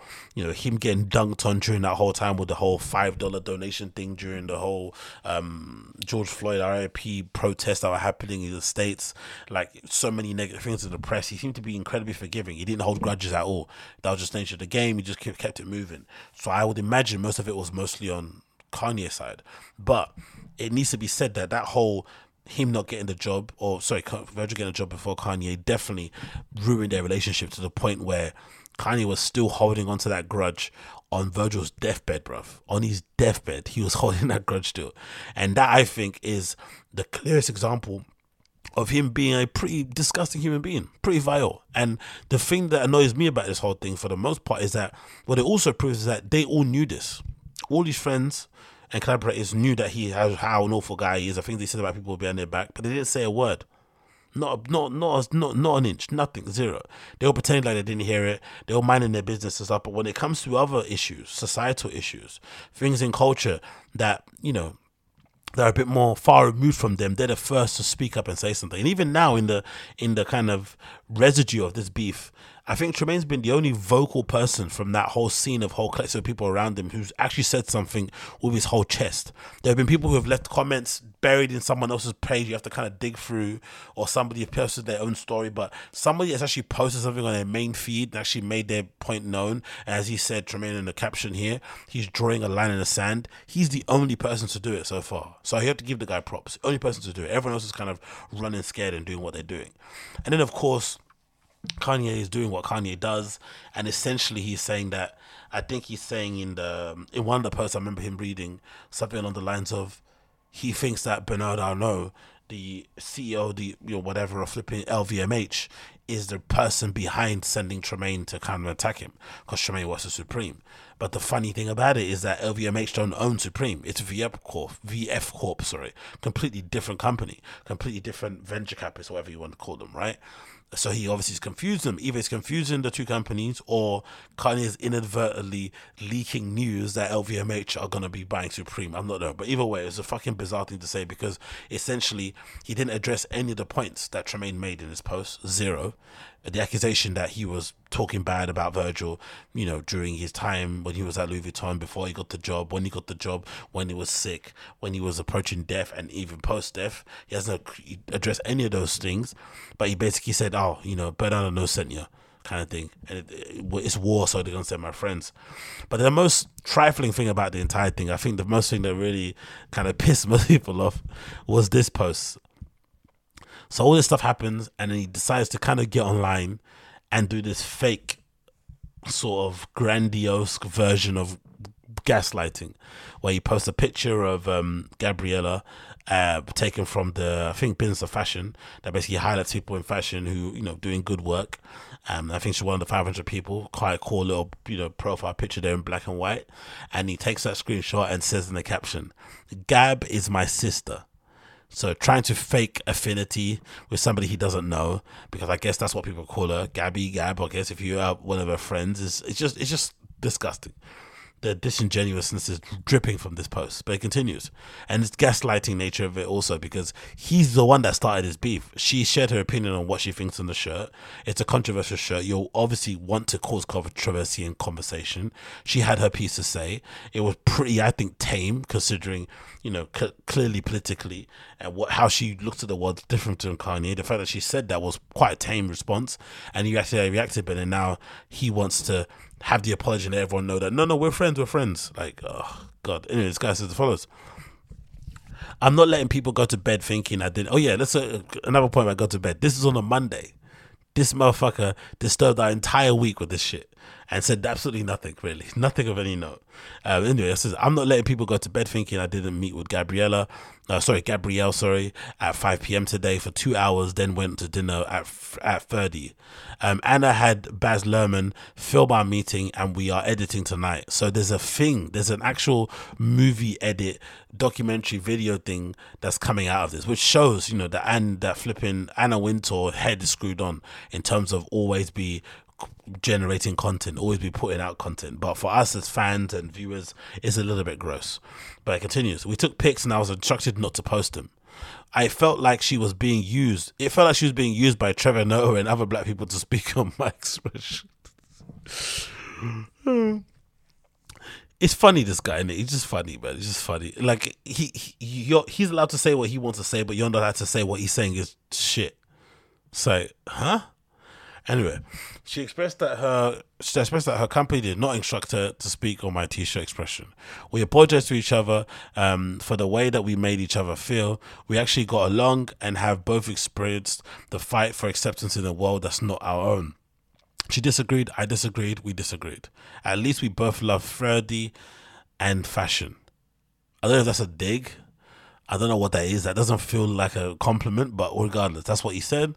And so basically, they kissed and make up, and now they kissed and make up. He's basically saying you should leave me alone. But then if you just scroll up a few posts, he's attacking his wife's family, which is none, of our business because you know that's your private business. But still, attacking his wife's family, posting pictures, of, you know, sister-in-law, and then the final post here at the top, another picture of the White Lives Matter T-shirt with a caption. Here's my latest response when people ask me why did I make the T that says White Lives Matter.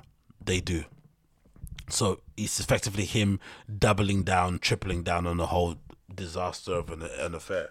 Now, my conclusion to this overall, as I said, I feel like overall, what people have to accept is that this is the Kanye that you're gonna get until the end of time. He's just changed as a person. It's unfortunate if you don't rock with him now because you know politically and societally, um, issue wise, you don't align with what he says and what he gets down with. That's obviously a shame. But this is the guy he's always wanted to become. I think in general, um, you know, especially when it comes to him talking about ownership and money and resources, and all this stuff, and you know, not not having someone tell him what to do. This is essentially where he was always going to end up. So this is it and I feel like people have need to kind of get to grips with it. I know it's heartbreaking and it's sad and stuff because the guy that you loved and champ or who's kind of championed the things you also championed for has basically fell out of touch or just changed as a person. It is what it is. And it's annoying, but that is essentially what the crux of this situation is. Now, my other problem with this whole thing, like I said previously, is I feel like a lot of his bad behaviors have been encouraged over the years or enabled by his friends. He doesn't have a lot of friends that call him out and stuff. Maybe it's by design maybe it's whatever else, but he's got so many yes men around him that he's essentially never been told that he's been a dickhead by his actual friends. His actual friends excuse his behavior. The only people that say he are dickheads are people that don't really know him too well. He's able to kind of write them off. And now that he's a billionaire, he can write you off completely because he feels like if you're not rich with him, you can't talk about him about anything, which is an insane way to look at the world. But hey, that's how he looks at it. I feel like all those things are crazy. And the other thing I think that's really horrible is that quite clearly behind the scenes, people knew how this guy was, but they didn't want to say a thing because you know the industry is the industry, and I feel like that's the horrible side of things. That which basically says that if you design cool clothes, if you make cool product, if you can sell out certain items, if you can sell tickets, people will basically excuse and ignore and will shut up about every other bad thing that you do and until it gets really bad, like at this point, where it's you know, it's getting consistent in terms of him trying to troll and outrage the public, people are getting bored and annoyed about it, blah blah blah blah. But he had to get to this point. Everything else before was okay. Like for me personally, I think I mentioned for for on the Twitter, I don't really see any difference. This is just me personally. Me, me, me, me, me saying this, right? Personally, I don't see any difference between um the flipping White Lives Matter t shirt and the outrage that's been causing with people, right? And Kanye's fucking insane, insane photo shoot and meeting with fucking Donald Trump when all that stuff was happening over there in the States at the time. I don't really see any difference between this and this, personally. And none of those people that are talking now and have a lot to say about Kanye were as vocal as they are now about him. When he was sitting there saying Trump is like my dad, he was hugging a man, he was showing him renders of a space of a airplane that doesn't exist, that someone else made online and said this could be the future, like crazy shit. This to me was worse personally at the time that it happened was definitely worse far worse but no one said a, a word because they went to go to listen party they want to be on that easy seat and listen. Again like i said that really shows up the industry overall for being you know lacking in principles lacking in morals lacking in backbone um, and just having absolutely zero balls and courage anything because they all kind of are you know what what's that thing called? They all i won't say dictate they all kind of ran by who pays their bills but who aligns with them brand wise and all that stuff. That's all there is. There's nothing else that comes to the back of it. And I think that is definitely look at him in the post there. My MAGA hat is even he even got his signed by Donald Trump. This guy is a fucking le- and he's a fucking legend in all the wrong words and all the wrong ways. But the funny thing about it, I also remember didn't he say once that he didn't actually throw them away like they're there in his house he just, he's got them all redesigned in a certain shape that he was always proud of and he just took them off because you know he got advised not to wear them because of violence and shit but he's got them in his house, and if people chat shit, he's gonna pull them out again. So I expect in the next couple of days, if he keeps getting backlash and he feels like black people don't like him, he's gonna double down on it and get some more hats out and stuff. I'm pretty sure it's gonna happen. But either way, a pretty terrible situation all around for everyone that's a fan of his. It's a bit, you know, again, like I said, if you're a fan, it's a bit sad to see. But like I said, you just have to accept that this is the guy he is, man. He's changed. He's a different person. He's not the guy that you once loved. That guy is dead. R.I.P. that Kanye. This is a different Kanye. And if you want to be a fan of his, you have to accept this part of his personality. Or if you can, you have to do the whole separate the art from the artist. But to think that he's gonna have a come to Jesus moment, he's gonna change his mind, not gonna happen. You know, like I said before previously, you couldn't tell Kanye anything when he was coming up. He was pretty headstrong, uh, pretty determined, pretty confident in his own ability, hubris, delusions of grandeur, whatever you want to call it. But it worked out for him if you couldn't tell him anything when he had nothing, right, in his mother's bedroom making beats, imagine now billionaire, legit billionaire, popping brand, all the stuff that he's doing, like he's not gonna listen to you. If he didn't listen to then, now he's definitely not gonna listen to. So this come to Jesus moment awakening thing, not happening in the slightest. I'd never see it happening. So if you accept him for what he is, or what people should be doing in culture, if you really dislike what he does, just ignore the guy. But again, people find it impossible to do that, incapable of. You see a lot with the Kardashians. People, much people say they hear about them, they fucking dictate a lot of flipping column inches to what they have to say. So clearly, that doesn't happen in culture overall. But you know, that's just the nature of the game, innit? That's just the nature of the game. What's got to talk about here? Let me move on from that one. I think I've spoken about all that. I can speak about. Let's move on to this one. This is cool. This is cool. Not really cool to talk about, but hey, let's go in this one. Let's go here. So, I was, I think, speaking. Who was I speaking to? I forgot I was speaking to, but I was speaking to somebody about this actually.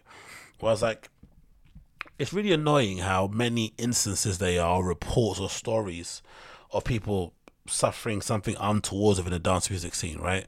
Whether it's, you know, something pertaining to an assault, pertaining to rape, pertaining to whatever else it may be. There's always these weird, horrible stories that you hear coming out that really kind of break your heart.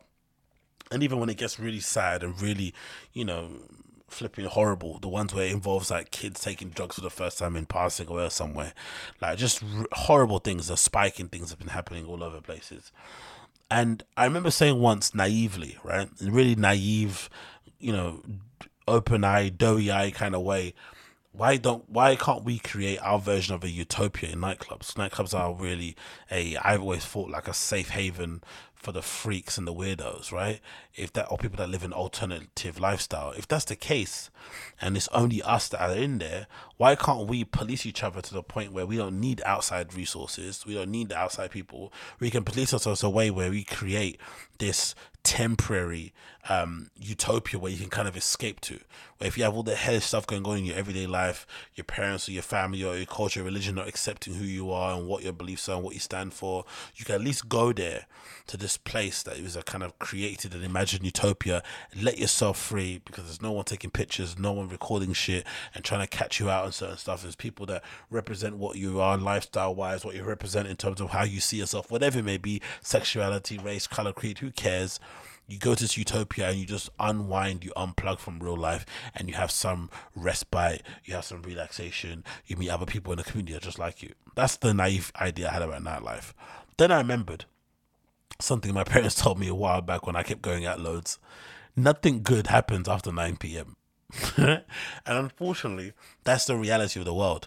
You might want the world to be one way, but I've always said you always have to operate within the world as is not as the way you want it to be because i think sometimes that's where the kind of you get that real weird uh, reality distortion thing happening where your brain just breaks because the idea you had of your world and you go outside the world's different it can kind of shatter everything about you and your perception of reality um, and i guess that's the problem that we have at hand is that fundamentally with it being nightlife culture with it being dance music culture involving clubs and that seedy underground, you're going to attract some seedy individuals who have some bad intentions and want to take advantage of people who are open eyed, kind hearted, and just want to get in the scene and have a good time and whatnot, or whatever, or whatever else they want to do.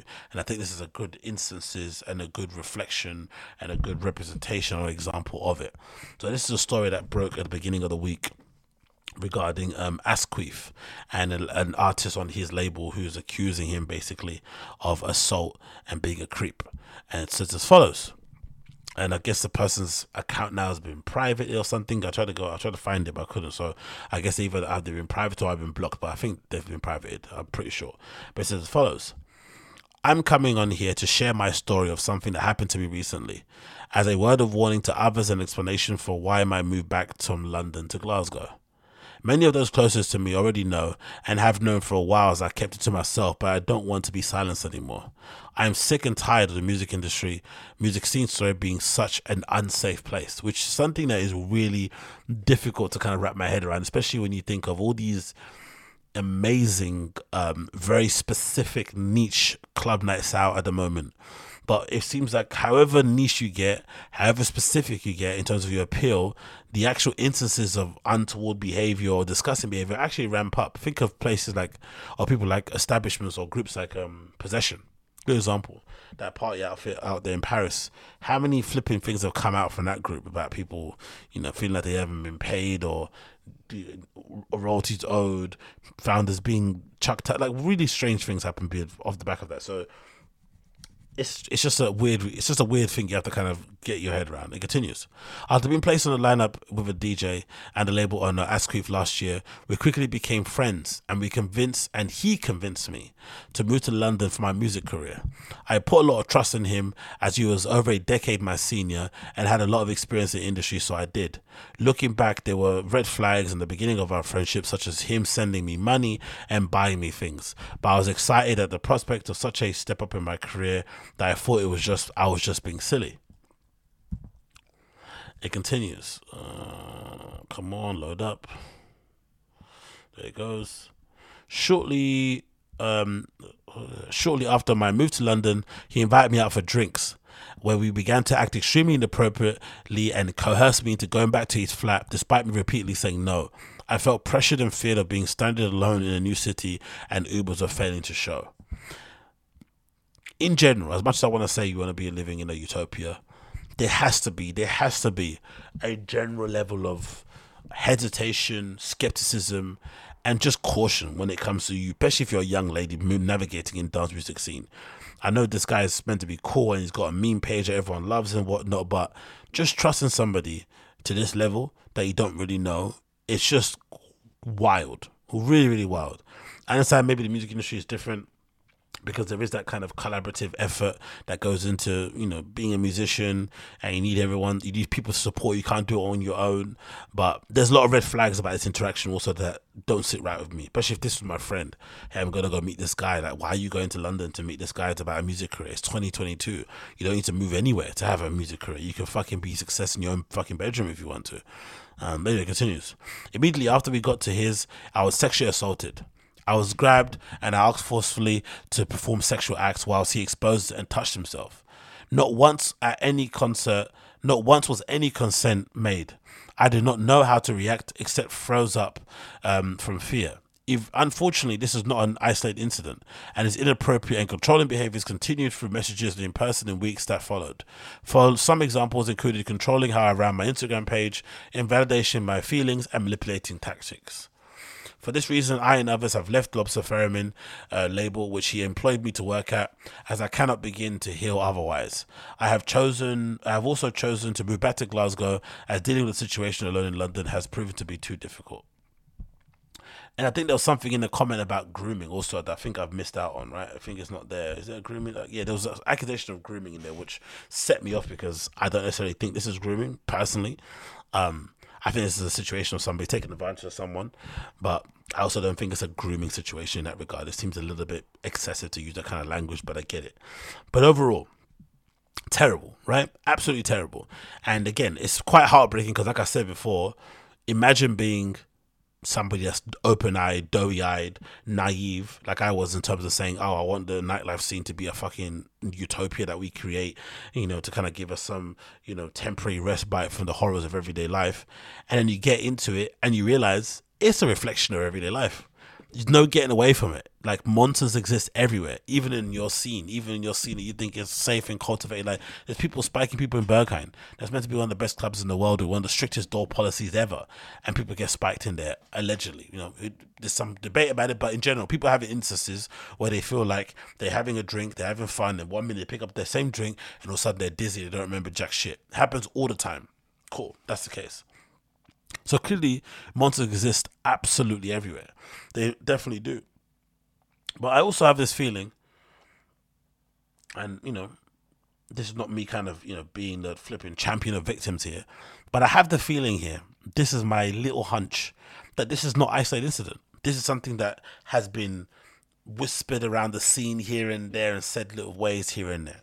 So people are aware of this. I don't think this is a shock. This doesn't come as a shock to some people. And this is the issue that I have with it in general is that these things are never spoken about. These things are never highlighted.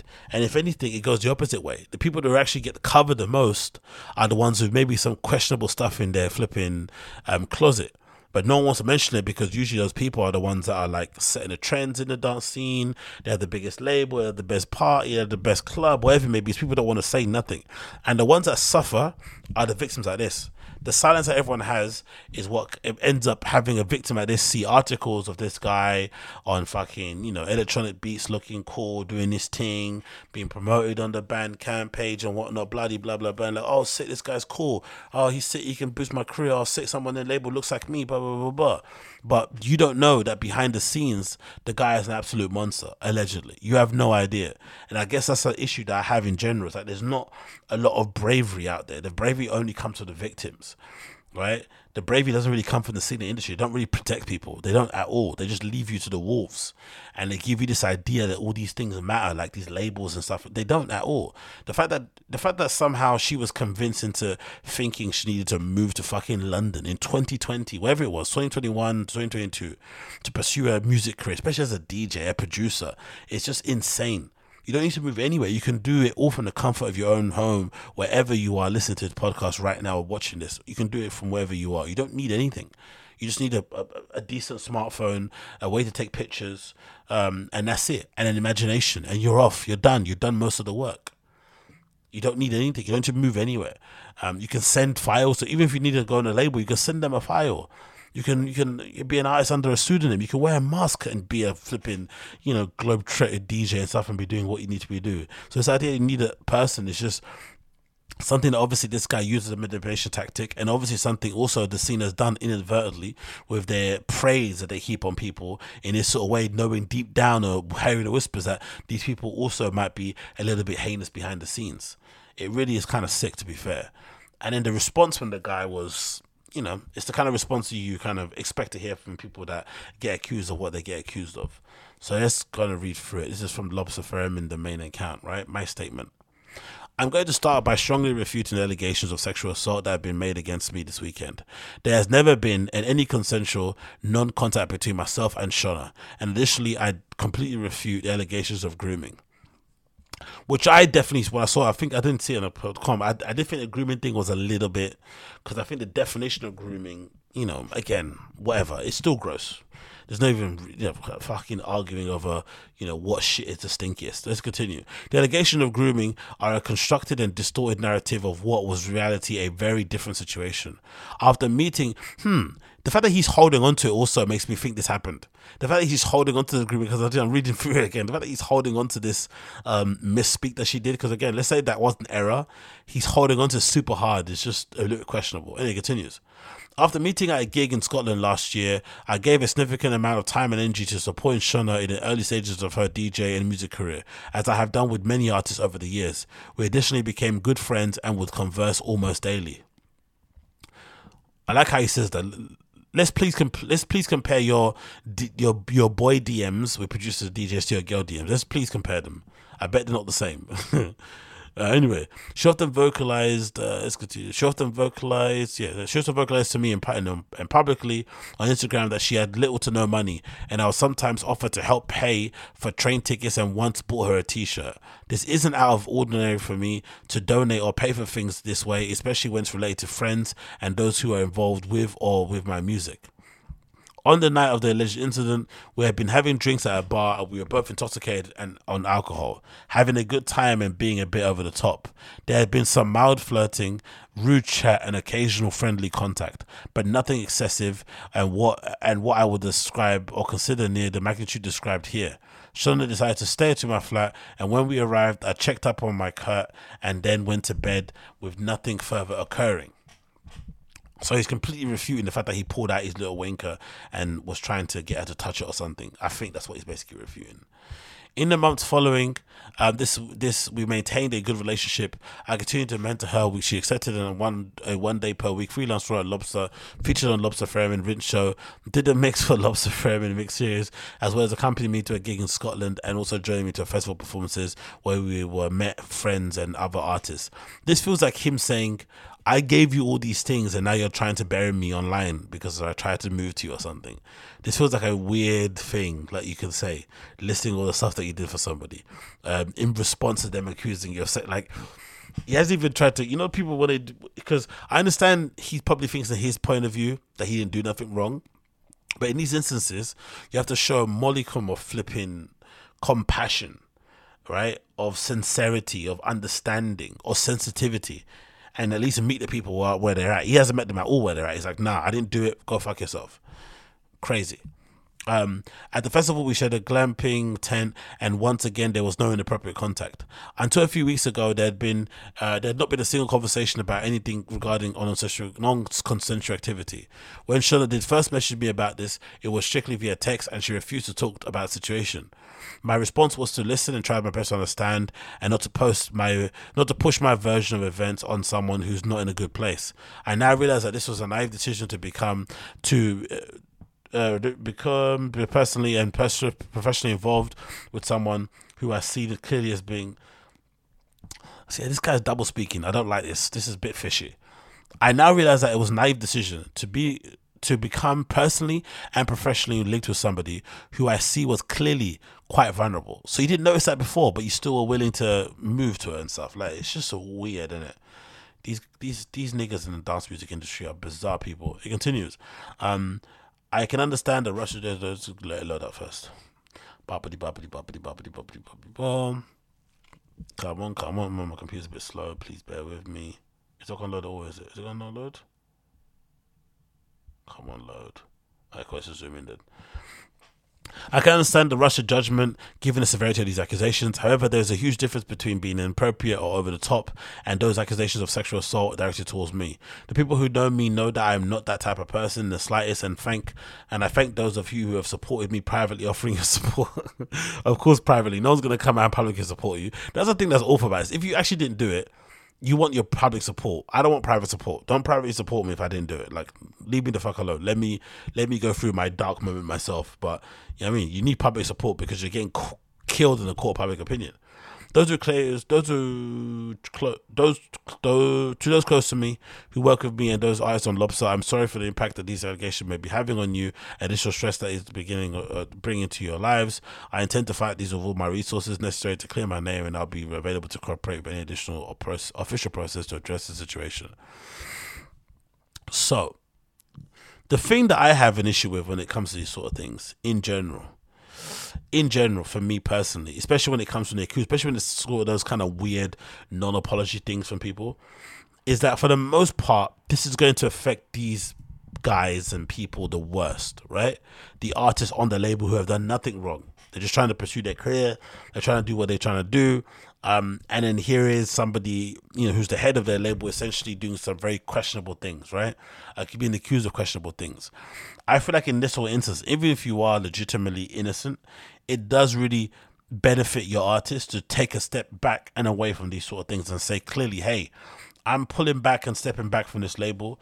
I have nothing to do with it for the foreseeable future until I kind of deal with these issues. You know, I have to do it personally privately um, with the authorities so that they can continue doing their career because I've seen a lot of people basically get at some of these artists online on Instagram and basically rip them in the comments and say, why haven't you said nothing? Basically force them to make statements and stuff when some of these people I'd imagine not all of them, but I think some of them are just maybe at the beginning of their career. Some of them are probably not making that much money at all. And to basically put them in a position where they have to sacrifice their career for a issue that wasn't something that they caused in the slightest is really unfair. And that really shows, in my opinion, bad leadership. Like Asquith should have definitely said, "Hey, I'm not involved in this label now. Don't feel like uncomfortable not supporting them because of me. I'm gonna deal with this stuff privately, but support the guys. It's nothing to do with this. That's how it should have been dealt with. But of course, when it comes to these sort of things, when someone's being this insistent on self-preservation, it gives me icky feelings because it means that maybe there is an element of this story that is really true, which is maybe the most important part of it. Maybe, you know, maybe you can argue and say, oh, you know, she was showing interest too at the beginning, whatever it may be, whatever his argument is. But the crux of what this girl is saying is that she felt like the relationship between the both of them was inappropriate. And I think like it goes back to the whole thing of the dance music scene and just people working with other girls in general. I think there just needs to be maybe a hard and fast rule, especially in dance music, especially when it comes to drinking and alcohol and and drugs and nightlife stuff and people letting their inhibitions down and whatnot. There needs to be a hard and fast rule that if you've got a label, if you if you have a club night, if you run a club, um, whatever it may be. You just have to make dating people that you work with just no, no. That is grounds for a firing. That is gross misconduct. That goes against our rules, whatever it may be. That just has to be something that you write in the contract. Because I feel like these sort of instances always seem to happen because people get comfortable, they feel they misread signals, they share space with people, they assume proximity means affection, like all these weird blurred lines happen, and you add drugs into the mix, alcohol into it, people get crazy. And these things happen all the time. And unfortunately, the industry isn't there to help you because they promote people who they know categorically have done some sketch stuff in the past, but because they generate clicks, because they're popular, or because the label pays them, they put them up on a pedestal, which then leads people, again, in small villages in Scotland to look at the internet, think this person's a, a big wig and is going to do something for their career, and then move flipping however 100 miles away is to kind of pursue a career in something like dance music when you just do it from the comfort of your own home. So it's a weird cyclical thing. Everyone is kind of to blame in a weird way. But the, the apology from this guy is obviously terrible. There's some red flags there in terms of what he's basically saying and not saying and emphasizing and whatnot. But you know, I just would have wished he would have stepped back away from the label a little bit to protect the artist on the label. And it would have been nice if he would have been a little bit more sensitive to what this girl actually had to say about the issue and how she interpreted the interaction. But, you know, these guys are not in the business of uh, understanding and stuff. It's all a little bit, you know, especially at the, at the higher echelons of dance music, it's all a bit take, take, take.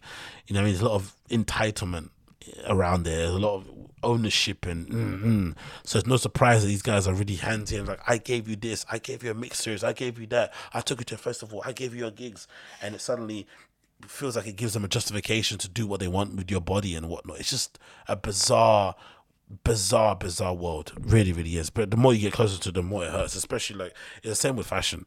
Like as much as I'm a fan of it, and I'd love to have my own brand, as much as I'd love to DJ and like, would love to do that professionally, the closer you get to it, the actual business side of it, the horrible, it, the more horrible it becomes. It honestly, honestly does.